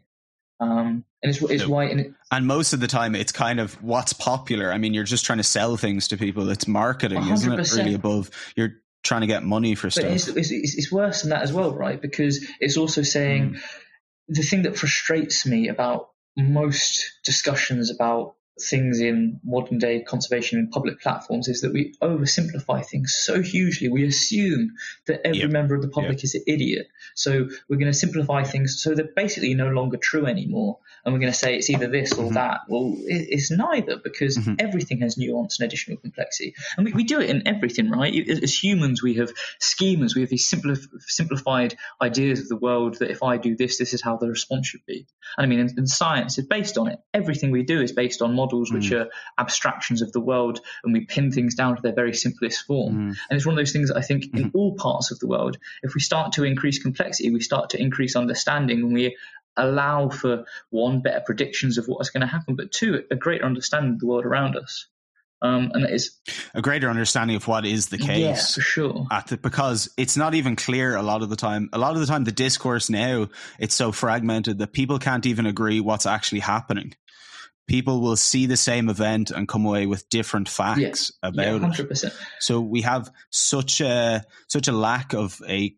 I mean, but that's the interesting thing. If you don't agree on one thing with somebody, how can you actually have a shared discourse? I always find this with the postmodern thing, which is if you can't even agree that the truth exists in some sense, how can you have a conversation to try and find the truth?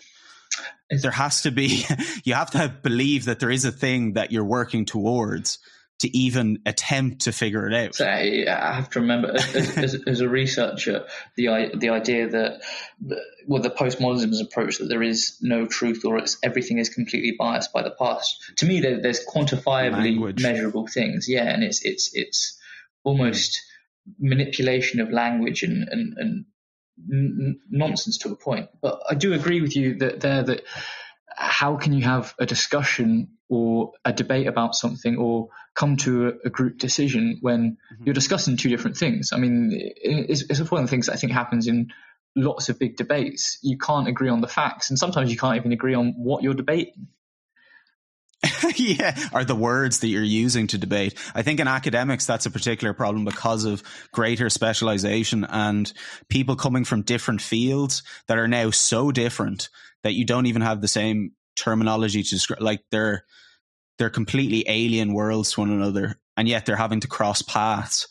Um, I think, do you find that yourself in your, that there's kind of factions in academia that, it's very hard to get anything done across company lines. Oh, it's interesting. Should there be more of an open? So, so I think it's one of the nice things, especially in in in in one as as I go through my career, is there's more and more of a push towards multidisciplinary methods. And now there's there's some of these that I think are fantastic. You know, when you've got uh, geneticists working with mathematicians, working with physicists on an ecological yeah. question, I think that's mm. awesome.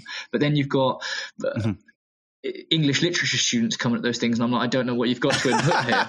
Um, you so, got me wandering in, like, oh yeah. Um, but, but of course, there's always going to be there's always when we with any in group and out group we develop a language right it's part of being in that in group yep. it's part of being of a community and so there's always going to yep. be uh, miss shots and crossfires when you get two groups trying to come together towards those things but i'd like to think mm-hmm. within academia or within within people who are i don't want to say intellectual it sounds but say, say within within within any intellectual group you're going to be able to find words to agree on it's just providing those definitions from the offset. And also not looking to use i think there's a lot of pedancy you know you can if, if you want to argue with someone then you're going to pick on oh well how someone's using an individual word or their application when really you want to be well it is kind of a get out of jail free card isn't it? Where you can rely on semantics. So say if you've realized that what you're doing is verifiably wrong you can just muddy the water so much that nobody can actually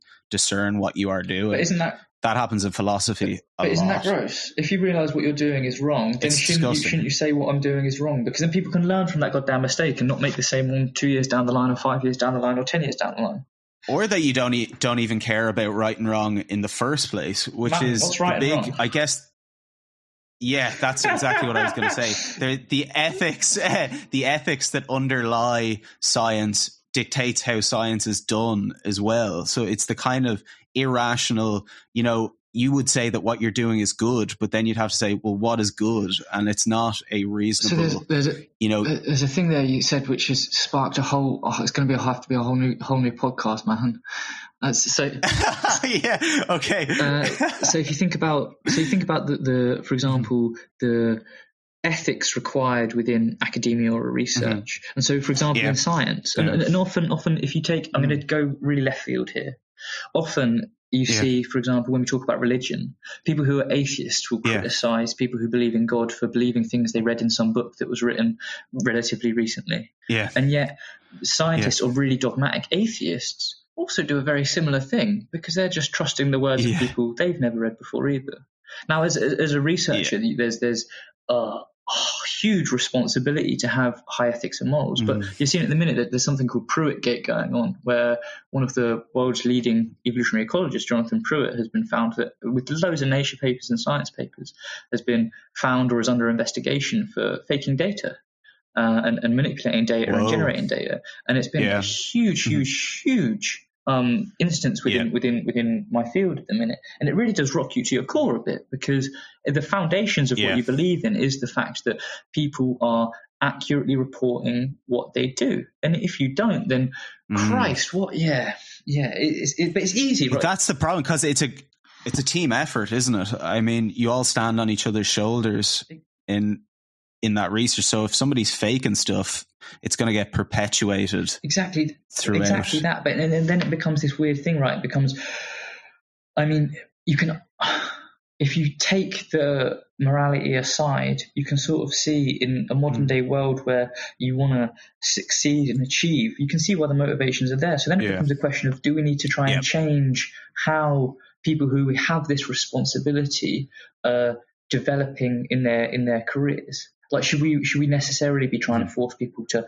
publish as often as they can, or should we? You know, it's yeah, yeah. yeah.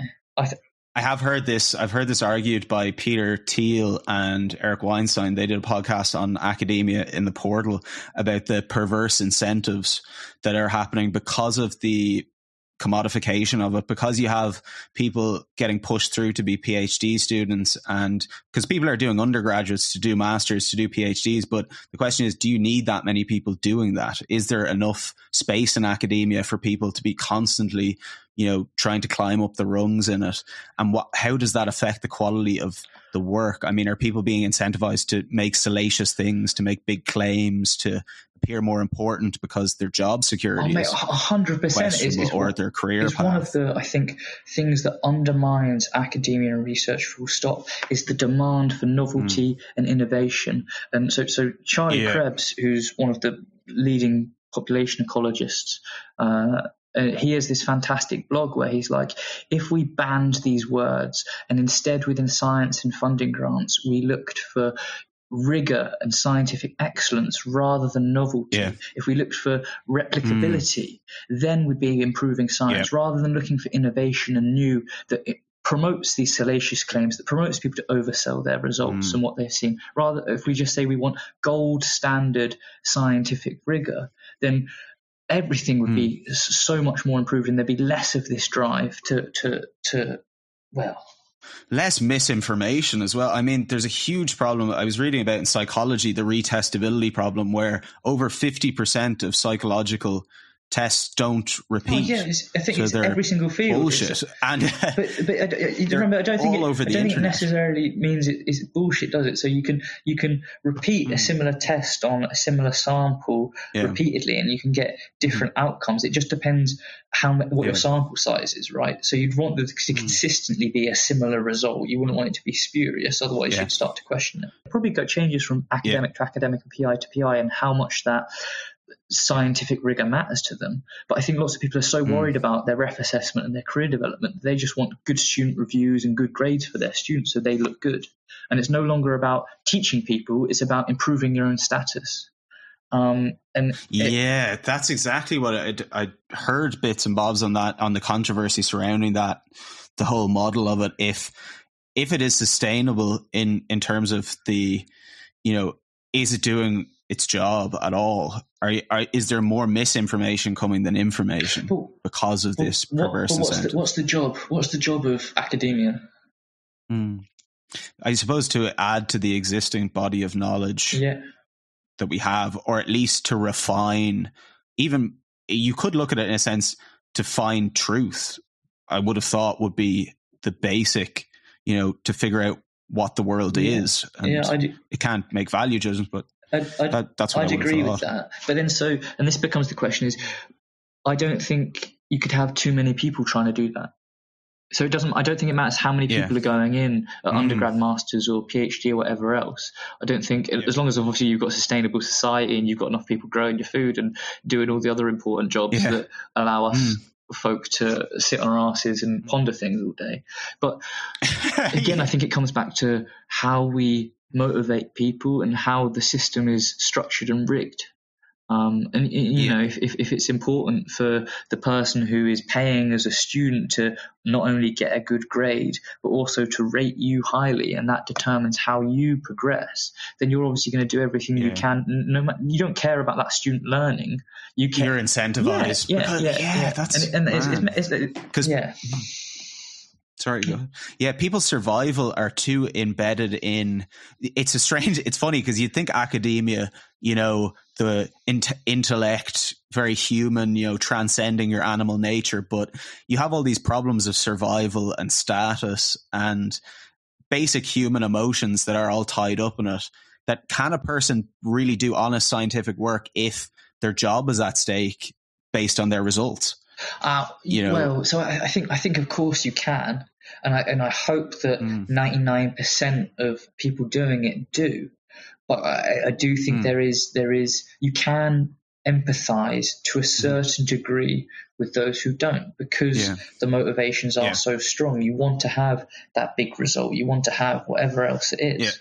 Yeah. Um, and, and but that's just not how research of any kind works. Most of the things you do, it, it, turns out as you go through, is is null results, is nothing. You don't find out what you want. Your null hypothesis were true. It was all down to chance. Yeah, it's not meant but, to be sexy. Yeah, but that's not exciting. No one wants to publish your paper about that. yeah. um, is is it becoming like football or something? Like everybody wants to see a fucking a big hat trick in the science field. But again, I, I, think we, we can we can complain about the the negatives and the bad parts, but I also think there's massive improvements going on. You look at you look at yeah. the reproducibility of science nowadays, the demands for entire data sets to be published alongside all yeah. code and everything like that, and everything mm-hmm. to be completely foolproof, so anybody who comes along can read the paper mm-hmm. and entirely replicate the results. And I do think that is going to be the the the pinpoint and the saving grace of modern day yeah. research and science that keeps it honest is that demand for well, that's interesting. Yeah. Access. Do you think we're do you think we're doing something silly here in abstracting academia in general? Maybe we're oversimplifying something that's actually quite dependent on the institutions themselves and the people in those institutions. Because I, I, I guess you hear a lot of complaints about academia in general, but there is there a governing body of the whole thing? No, I mean, is there not. the peer review no, yeah. is so it, I mean, it is. I mean, especially upon, when it comes to publications, right? Is, is and it's the biggest joke mm. in the world is you've got some of the most mm. intellectually minded people who uh, writing papers are then often paying publishers mm to publish those papers, and those publishers then get other scientists to peer review them for free, and then charge members of the public to read them. mm But the people writing the papers and peer reviewing the papers don't get any economic economic incentive to do money. it. Um, and it, mm. it, so it's wild that you've got these these gatekeeper publishers that dictate how the world runs and, and, and, put economic barriers on things. I mean, you look at some of the, the, the biggest mm scientific articles in the world and they're discussing charging for reviews. Well, then you're excluding yeah. huge amounts of of institutions from who aren't necessarily maybe in the Western world or the most economic prosperous areas, mm-hmm. and you're saying, well, your research yeah. isn't isn't isn't warranted in the most high impact papers, and you're losing so much so much incredible science and research. Um, yeah, and you're putting a price on what what people exactly. know and what and again and then you're, you're, you're taking away i mean knowledge that no longer becomes equitable and it only becomes provided mm-hmm. to, to, to those who can afford it and it's one of the one of the things that you know what, what do you think about sci-hub do you know about sci-hub I heard about this where they, they were giving away papers well, so it's not, it's, and people were saying like yeah, don't use well, them. No, well, so this is this is the mad thing, right? Is you've got you've got so within science you've got the situation which I just described, where researchers uh, mm-hmm. basically giving their papers and the rights of their research to publishers to be in their journals, mm-hmm. but then the journals are putting mm-hmm. pay screens on it. So you know, if anybody wants to access this paper, mm-hmm. you either have to belong to an institution or you have to pay fifty quid. And you, you think about yeah. how you'd like to think as knowledge comes forward. And I had a big debate with a friend of mine recently about is knowledge mm. in the one day world equitable? And he said yes. He said you can go mm. onto Google and look things up. Mm-hmm. Everyone's got more access to knowledge yeah. than they ever did before. And I say no yeah. because for two reasons. One, because mm-hmm. you've got these huge pay barriers on lots and lots of research, but also because mm-hmm where knowledge develops, so where research projects in mm-hmm. any field goes, isn't decided democratically. It's decided by a few people mm-hmm. who hold the purse strings. Um, and I, yeah, this is a massive. Even with the internet, man, I, I've thought about that a lot myself. Is it more democratic to have access to all of this information, or is it actually more confusing. I mean, it, requires people to make sense of things that they've never had to make sense of before and it's the whole. I think it's causing a lot of well, you, yeah fragmentation. Well, you, you, have just hit the nail on the head with the whole issue of fake news and how social media can be used to manipulate all sorts of things, right? Because if you're not if you're not mm. taught how to discern reliable sources, then you see things written down and you can believe yeah. them. It doesn't matter whether they say cows can yep. fly or you know there's five G is going to kill us all or there's microchips in your vaccine. Yep. Um, and I, I, do think, and I do think that that that scientific literacy, that ability to know what a real source is and what a paper is, is so so important and should be drilled up more rather than in IT less. That's fascinating. That's I was I was listening to a podcast last night and I thought he actually uh, Joe Rogan with a guy called Andy Norman, mm. who's written a book called Mental Immunity, he's a philosopher. I don't I don't know if I like the analogy to be honest. I don't know if the metaphor is correct, but his argument is that there's mental viruses. Your mind has an immune system and he describes bad ideas as mental viruses and that the process of discerning good and bad ideas is your uh, mental immune system. His basic thing is he's trying to use that to teach people critical thinking. That like if me and you were sitting beside a fire and I said, uh, reach in and grab that hot coal for me, will you? You'd you'd uh, do a little simulation in your head, and you'd go, "Oh no, that'll hurt me, so I'm not going to do it." It depends and if you're my respected teacher.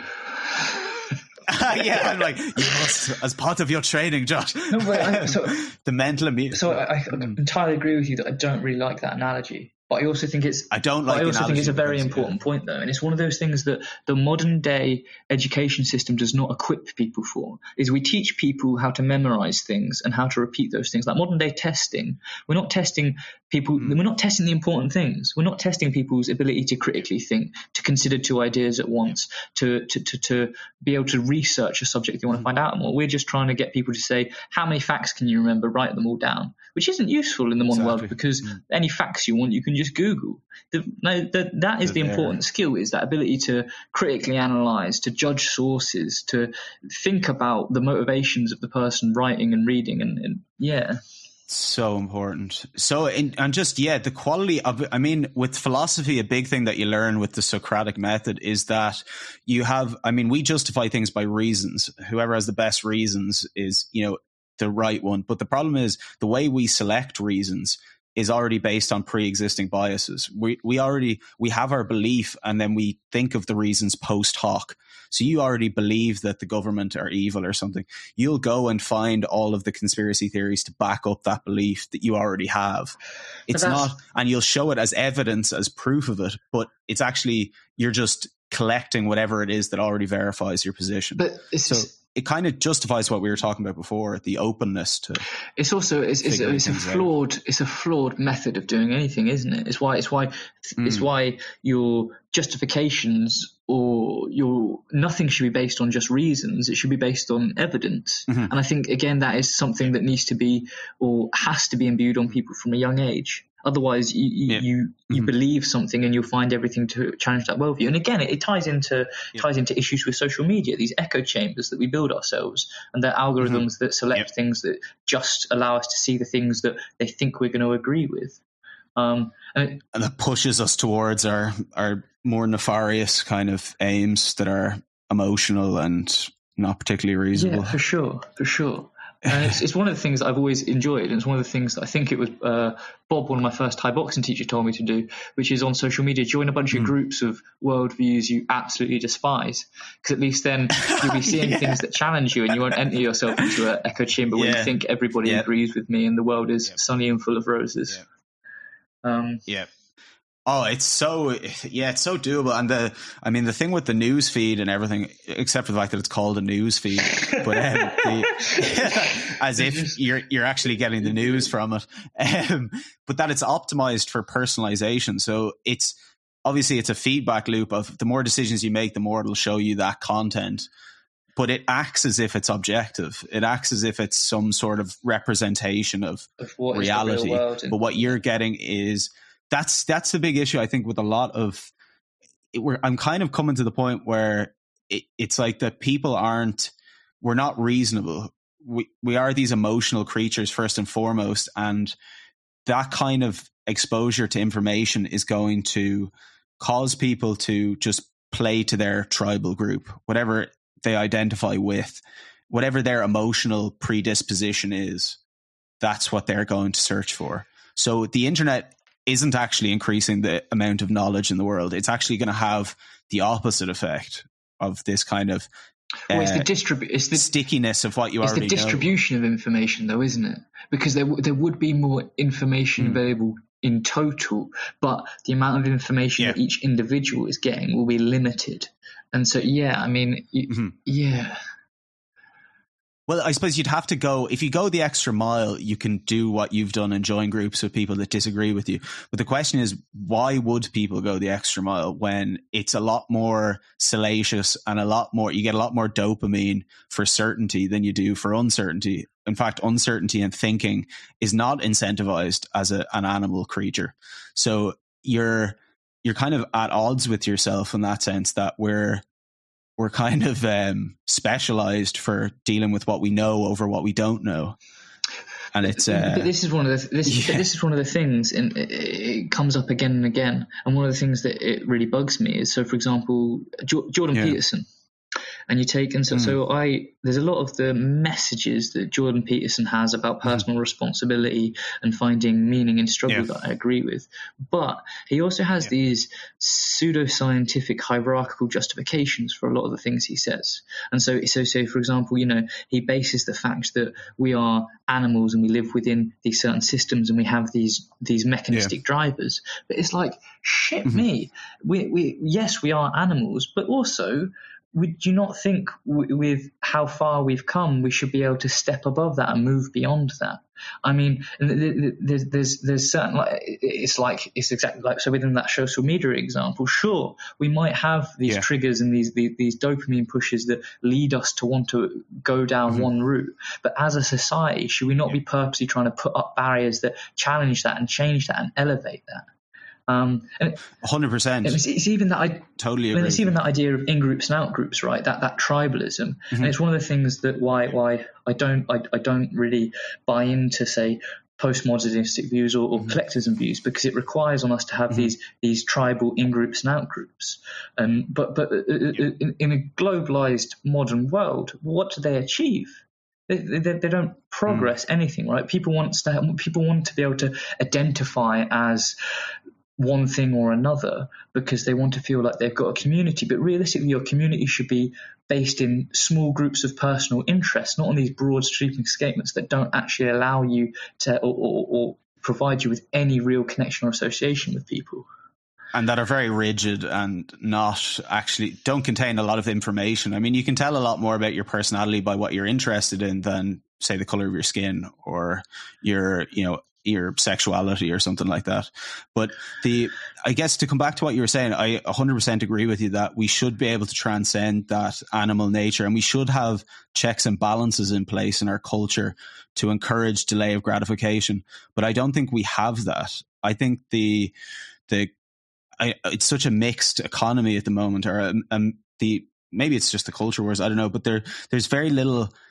Um, people are I think fall between the cracks because it is, as you've said, it requires a certain amount of effort and delay of gratification to overcome it. And as you see in with training and things like that, there isn't necessarily that inbuilt in people. It's actually something you have to learn through a process of discipline. And maybe we don't have teachers to teach that discipline anymore unless people seek them well, out. I mean, we're sort, we're sort of screwed from the start, right? Because, I mean, if, if you think about capitalist societies, they feed into that human mm-hmm. nature. Mm-hmm. And I mean, we think about the people who are, if we're talking about our social media example, the the people who are governing what we see on social media don't want us to develop as people or society. They just want us to click links and look at ads. And so it's maximize. Yeah, attention. exactly. Maximize attention. It's beneficial for them to keep getting that dopamine push from us. So keep showing us the positive news, and and, and that's never going to change with the systems we have in place, I guess. So I mean, we can we can. Well, this is yeah. It, sorry, it's sorry no, to no, no. there, but it's just hit on. That's what I want to do my PhD in. Is that is it ethical? I mean, I think we should actually have a bill of animal rights for human beings because of that that problem with capitalism that if you're incentivizing for maximizing attention all of the time the incentives are to manipulate the game to create people as slaves whatever way you can really to press on their fear on their sex on their aggression on their outrage as much as possible to get them to stay there. But this so isn't but this there isn't needs new, to actually be some regulation this is this is this has been monarchy and no, politics. Yeah yeah yeah yeah. Mm. um heightened in a way that it's in everybody's pocket. So, so, your idea of a, a, bill of animal rights, how would it how would it differ? So, so mm. would hmm. this be about your moral approaches? So how you're it would be about what what's ethical business. I mean, what can you do to people and what can't you do? I mean, we can't sell alcohol to children, and we're debating that with things like pornography and with you know different access to websites. Social media will be one as well because it makes kids mentally ill. So we're already trying to decide, you know, what the rules of the game are, what's fair play. And I think if we had a coherent picture of human nature that's based on evolution it would be easier to identify the weak points and to say, okay, to play the game, you're not allowed press on those weak points, or you're, or there's a degree that you're allowed to do it, but that this is too far. This is the line in the sand. and we don't have that at the I'm, moment. It's developing. I, I must admit, I think it's fascinating. I, I, I wouldn't expect to hear that viewpoint coming from yourself. Um, purely, yeah. because I often see yeah. see yourself as someone who believes in individual freedoms, and and especially, I mean, you yeah. say social media makes mm. makes children mentally ill. I think it probably makes all of us mentally ill. You spend too much time on social media, it warps how you see the world and what's important. yeah, hundred percent. But but also mm. as as adults and as humans, we have one. We should have the responsibility or the right to be able to decide what we want to do and what we do, but also we should have the yep. the the goddamn common sense to be able to pick what is right and what is wrong. yeah. to come away from the fire and stop burning your face yeah, off. Sure. Um, just because it's warm. Exactly. That's but that's I suppose the two pronged nature of it that I'm kind of debating at the moment about the PhD was you can do it from one perspective, which is regulation of business, and you can do it as regulation of individuals. They're two different things, but they're kind of two sides of the same coin. But the individual regulation is something that's like what we've talked about with martial arts. It's delay of gratification. It's it's that discipline. That you can't that's, you can't and, have regulation of individuals without living in an entirely draconian society, can you? that has to be a personal well, choice. we encourage. I mean, yeah, yeah, of course. It, w- it wouldn't be like you can just like we're going to enforce it on everybody, but you can encourage people. yeah, we're going to put guns, cameras in everybody's face. We're gonna, um, no, but that you can encourage that in people the same way you encourage people to train or to say, look at the benefits of this. You know, this is a good way of doing things. We should aim at this as a society and get people behind it so that you know young people will go okay there is another path to this rather than you know just indulging myself all the time because it's it's the dark side of luxury isn't it we're going to have it the more prosperous we become the more we're going to sit on the more we can not exist what, what do you think what do you think i mean it's, exa- it's exactly that right but this is, this is one of the issues and it's one of the confines of the modern world that I think we often overlook is that you talk mm. about how social media affects mental health, but how does luxury mm. and privilege affect mental health? You know, I, I don't. Yeah. I don't think that if you're worried about, you know, if you go back hundred years, or mm. you go to if you grew up in somewhere where you were less fortunate and you had to worry about when your next meal was going to come from, or if you were going to have a roof under your head, yeah. then my God, you didn't have the luxury to think that you were feeling anxious about something or depressed about something. And there's, yeah. there's, there's this weird, there's this weird yeah. thing where the comfort and the wonders of the modern world where we don't have to worry about these things for a lot of people who are, well, for people who are privileged anyway, who don't have to worry about these things. Mm. How does that, how does that lead or drive the current epidemic in mental health we're seeing and what are the remedies for it? That's fast. Exactly, one hundred percent. My thinking on it is that there, there's advantages to disadvantages, and there's disadvantages to advantages. So having money is an advantage, but the disadvantage is the character you'd need to survive and to develop without money is missing. But, so you actually lose that character. But I don't, I don't want to romanticize poverty because it's not. That's not a. You know, no, of course not. But it is just. I, I just think that's an actual consequence of being absolved of a lot of the responsibilities of life yeah. as a young yeah, age. For sure. And also, anxiety is created by a feeling of incompetence. So, anxiety increases based on how much you perceive the threat to be. And the less capable you feel, the bigger the threat appears. So, the more anxiety you'll have.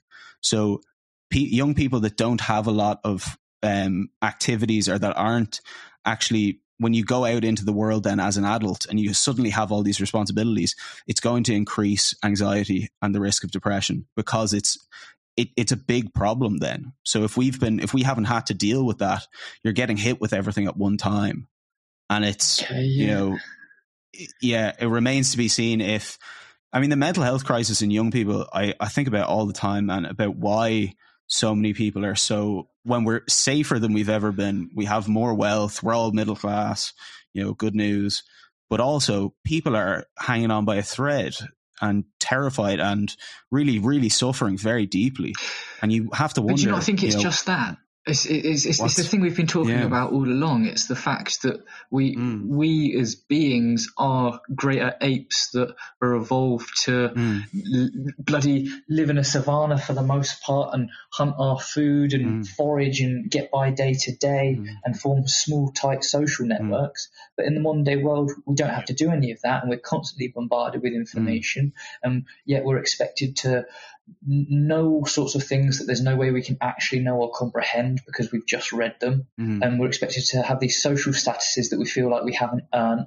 And it's it's it's it's almost yeah, yeah. I feel like I feel like it's almost a double edged sword because the mm. the more developed we get as a world and the more globalized we get as a world, the better our healthcare I get. Hopefully, the less inequality mm. there'll be, the more access to food and, and, and just general mm social and life needs will be there. But then, how do people find their way? How do you? Yeah, it's it's a weird one, right? It's such a big problem. And the philosopher Kierkegaard said there'll be some point in the future when we've solved so many problems that making people's lives harder will be the virtuous thing to do instead of making it easier. If we keep making it easier all the time, at some point, it's it's not going to be life anymore. We're not going to we're going to have no redemption because we're not going to do anything. We w- we won't feel we'll feel useless, and I think that's kind of where we're probably heading with this particular, you know, strand of yeah. reality yeah. of our technological program. strand of reality is life a simulation. in this in this narrative, in this in this timeline, and then it's Planet of the Apes after. 100%. I hope you enjoyed that chat. I know I certainly did. It was an absolute hitter. If you like the deep, meaningful conversations and want to hear more, then click that follow button on Spotify or wherever you're listening and stay in touch. Follow me on Instagram. Go to the website, sign up to the mailing list, get involved, baby. I want to hear from you. Let's get it. Boat.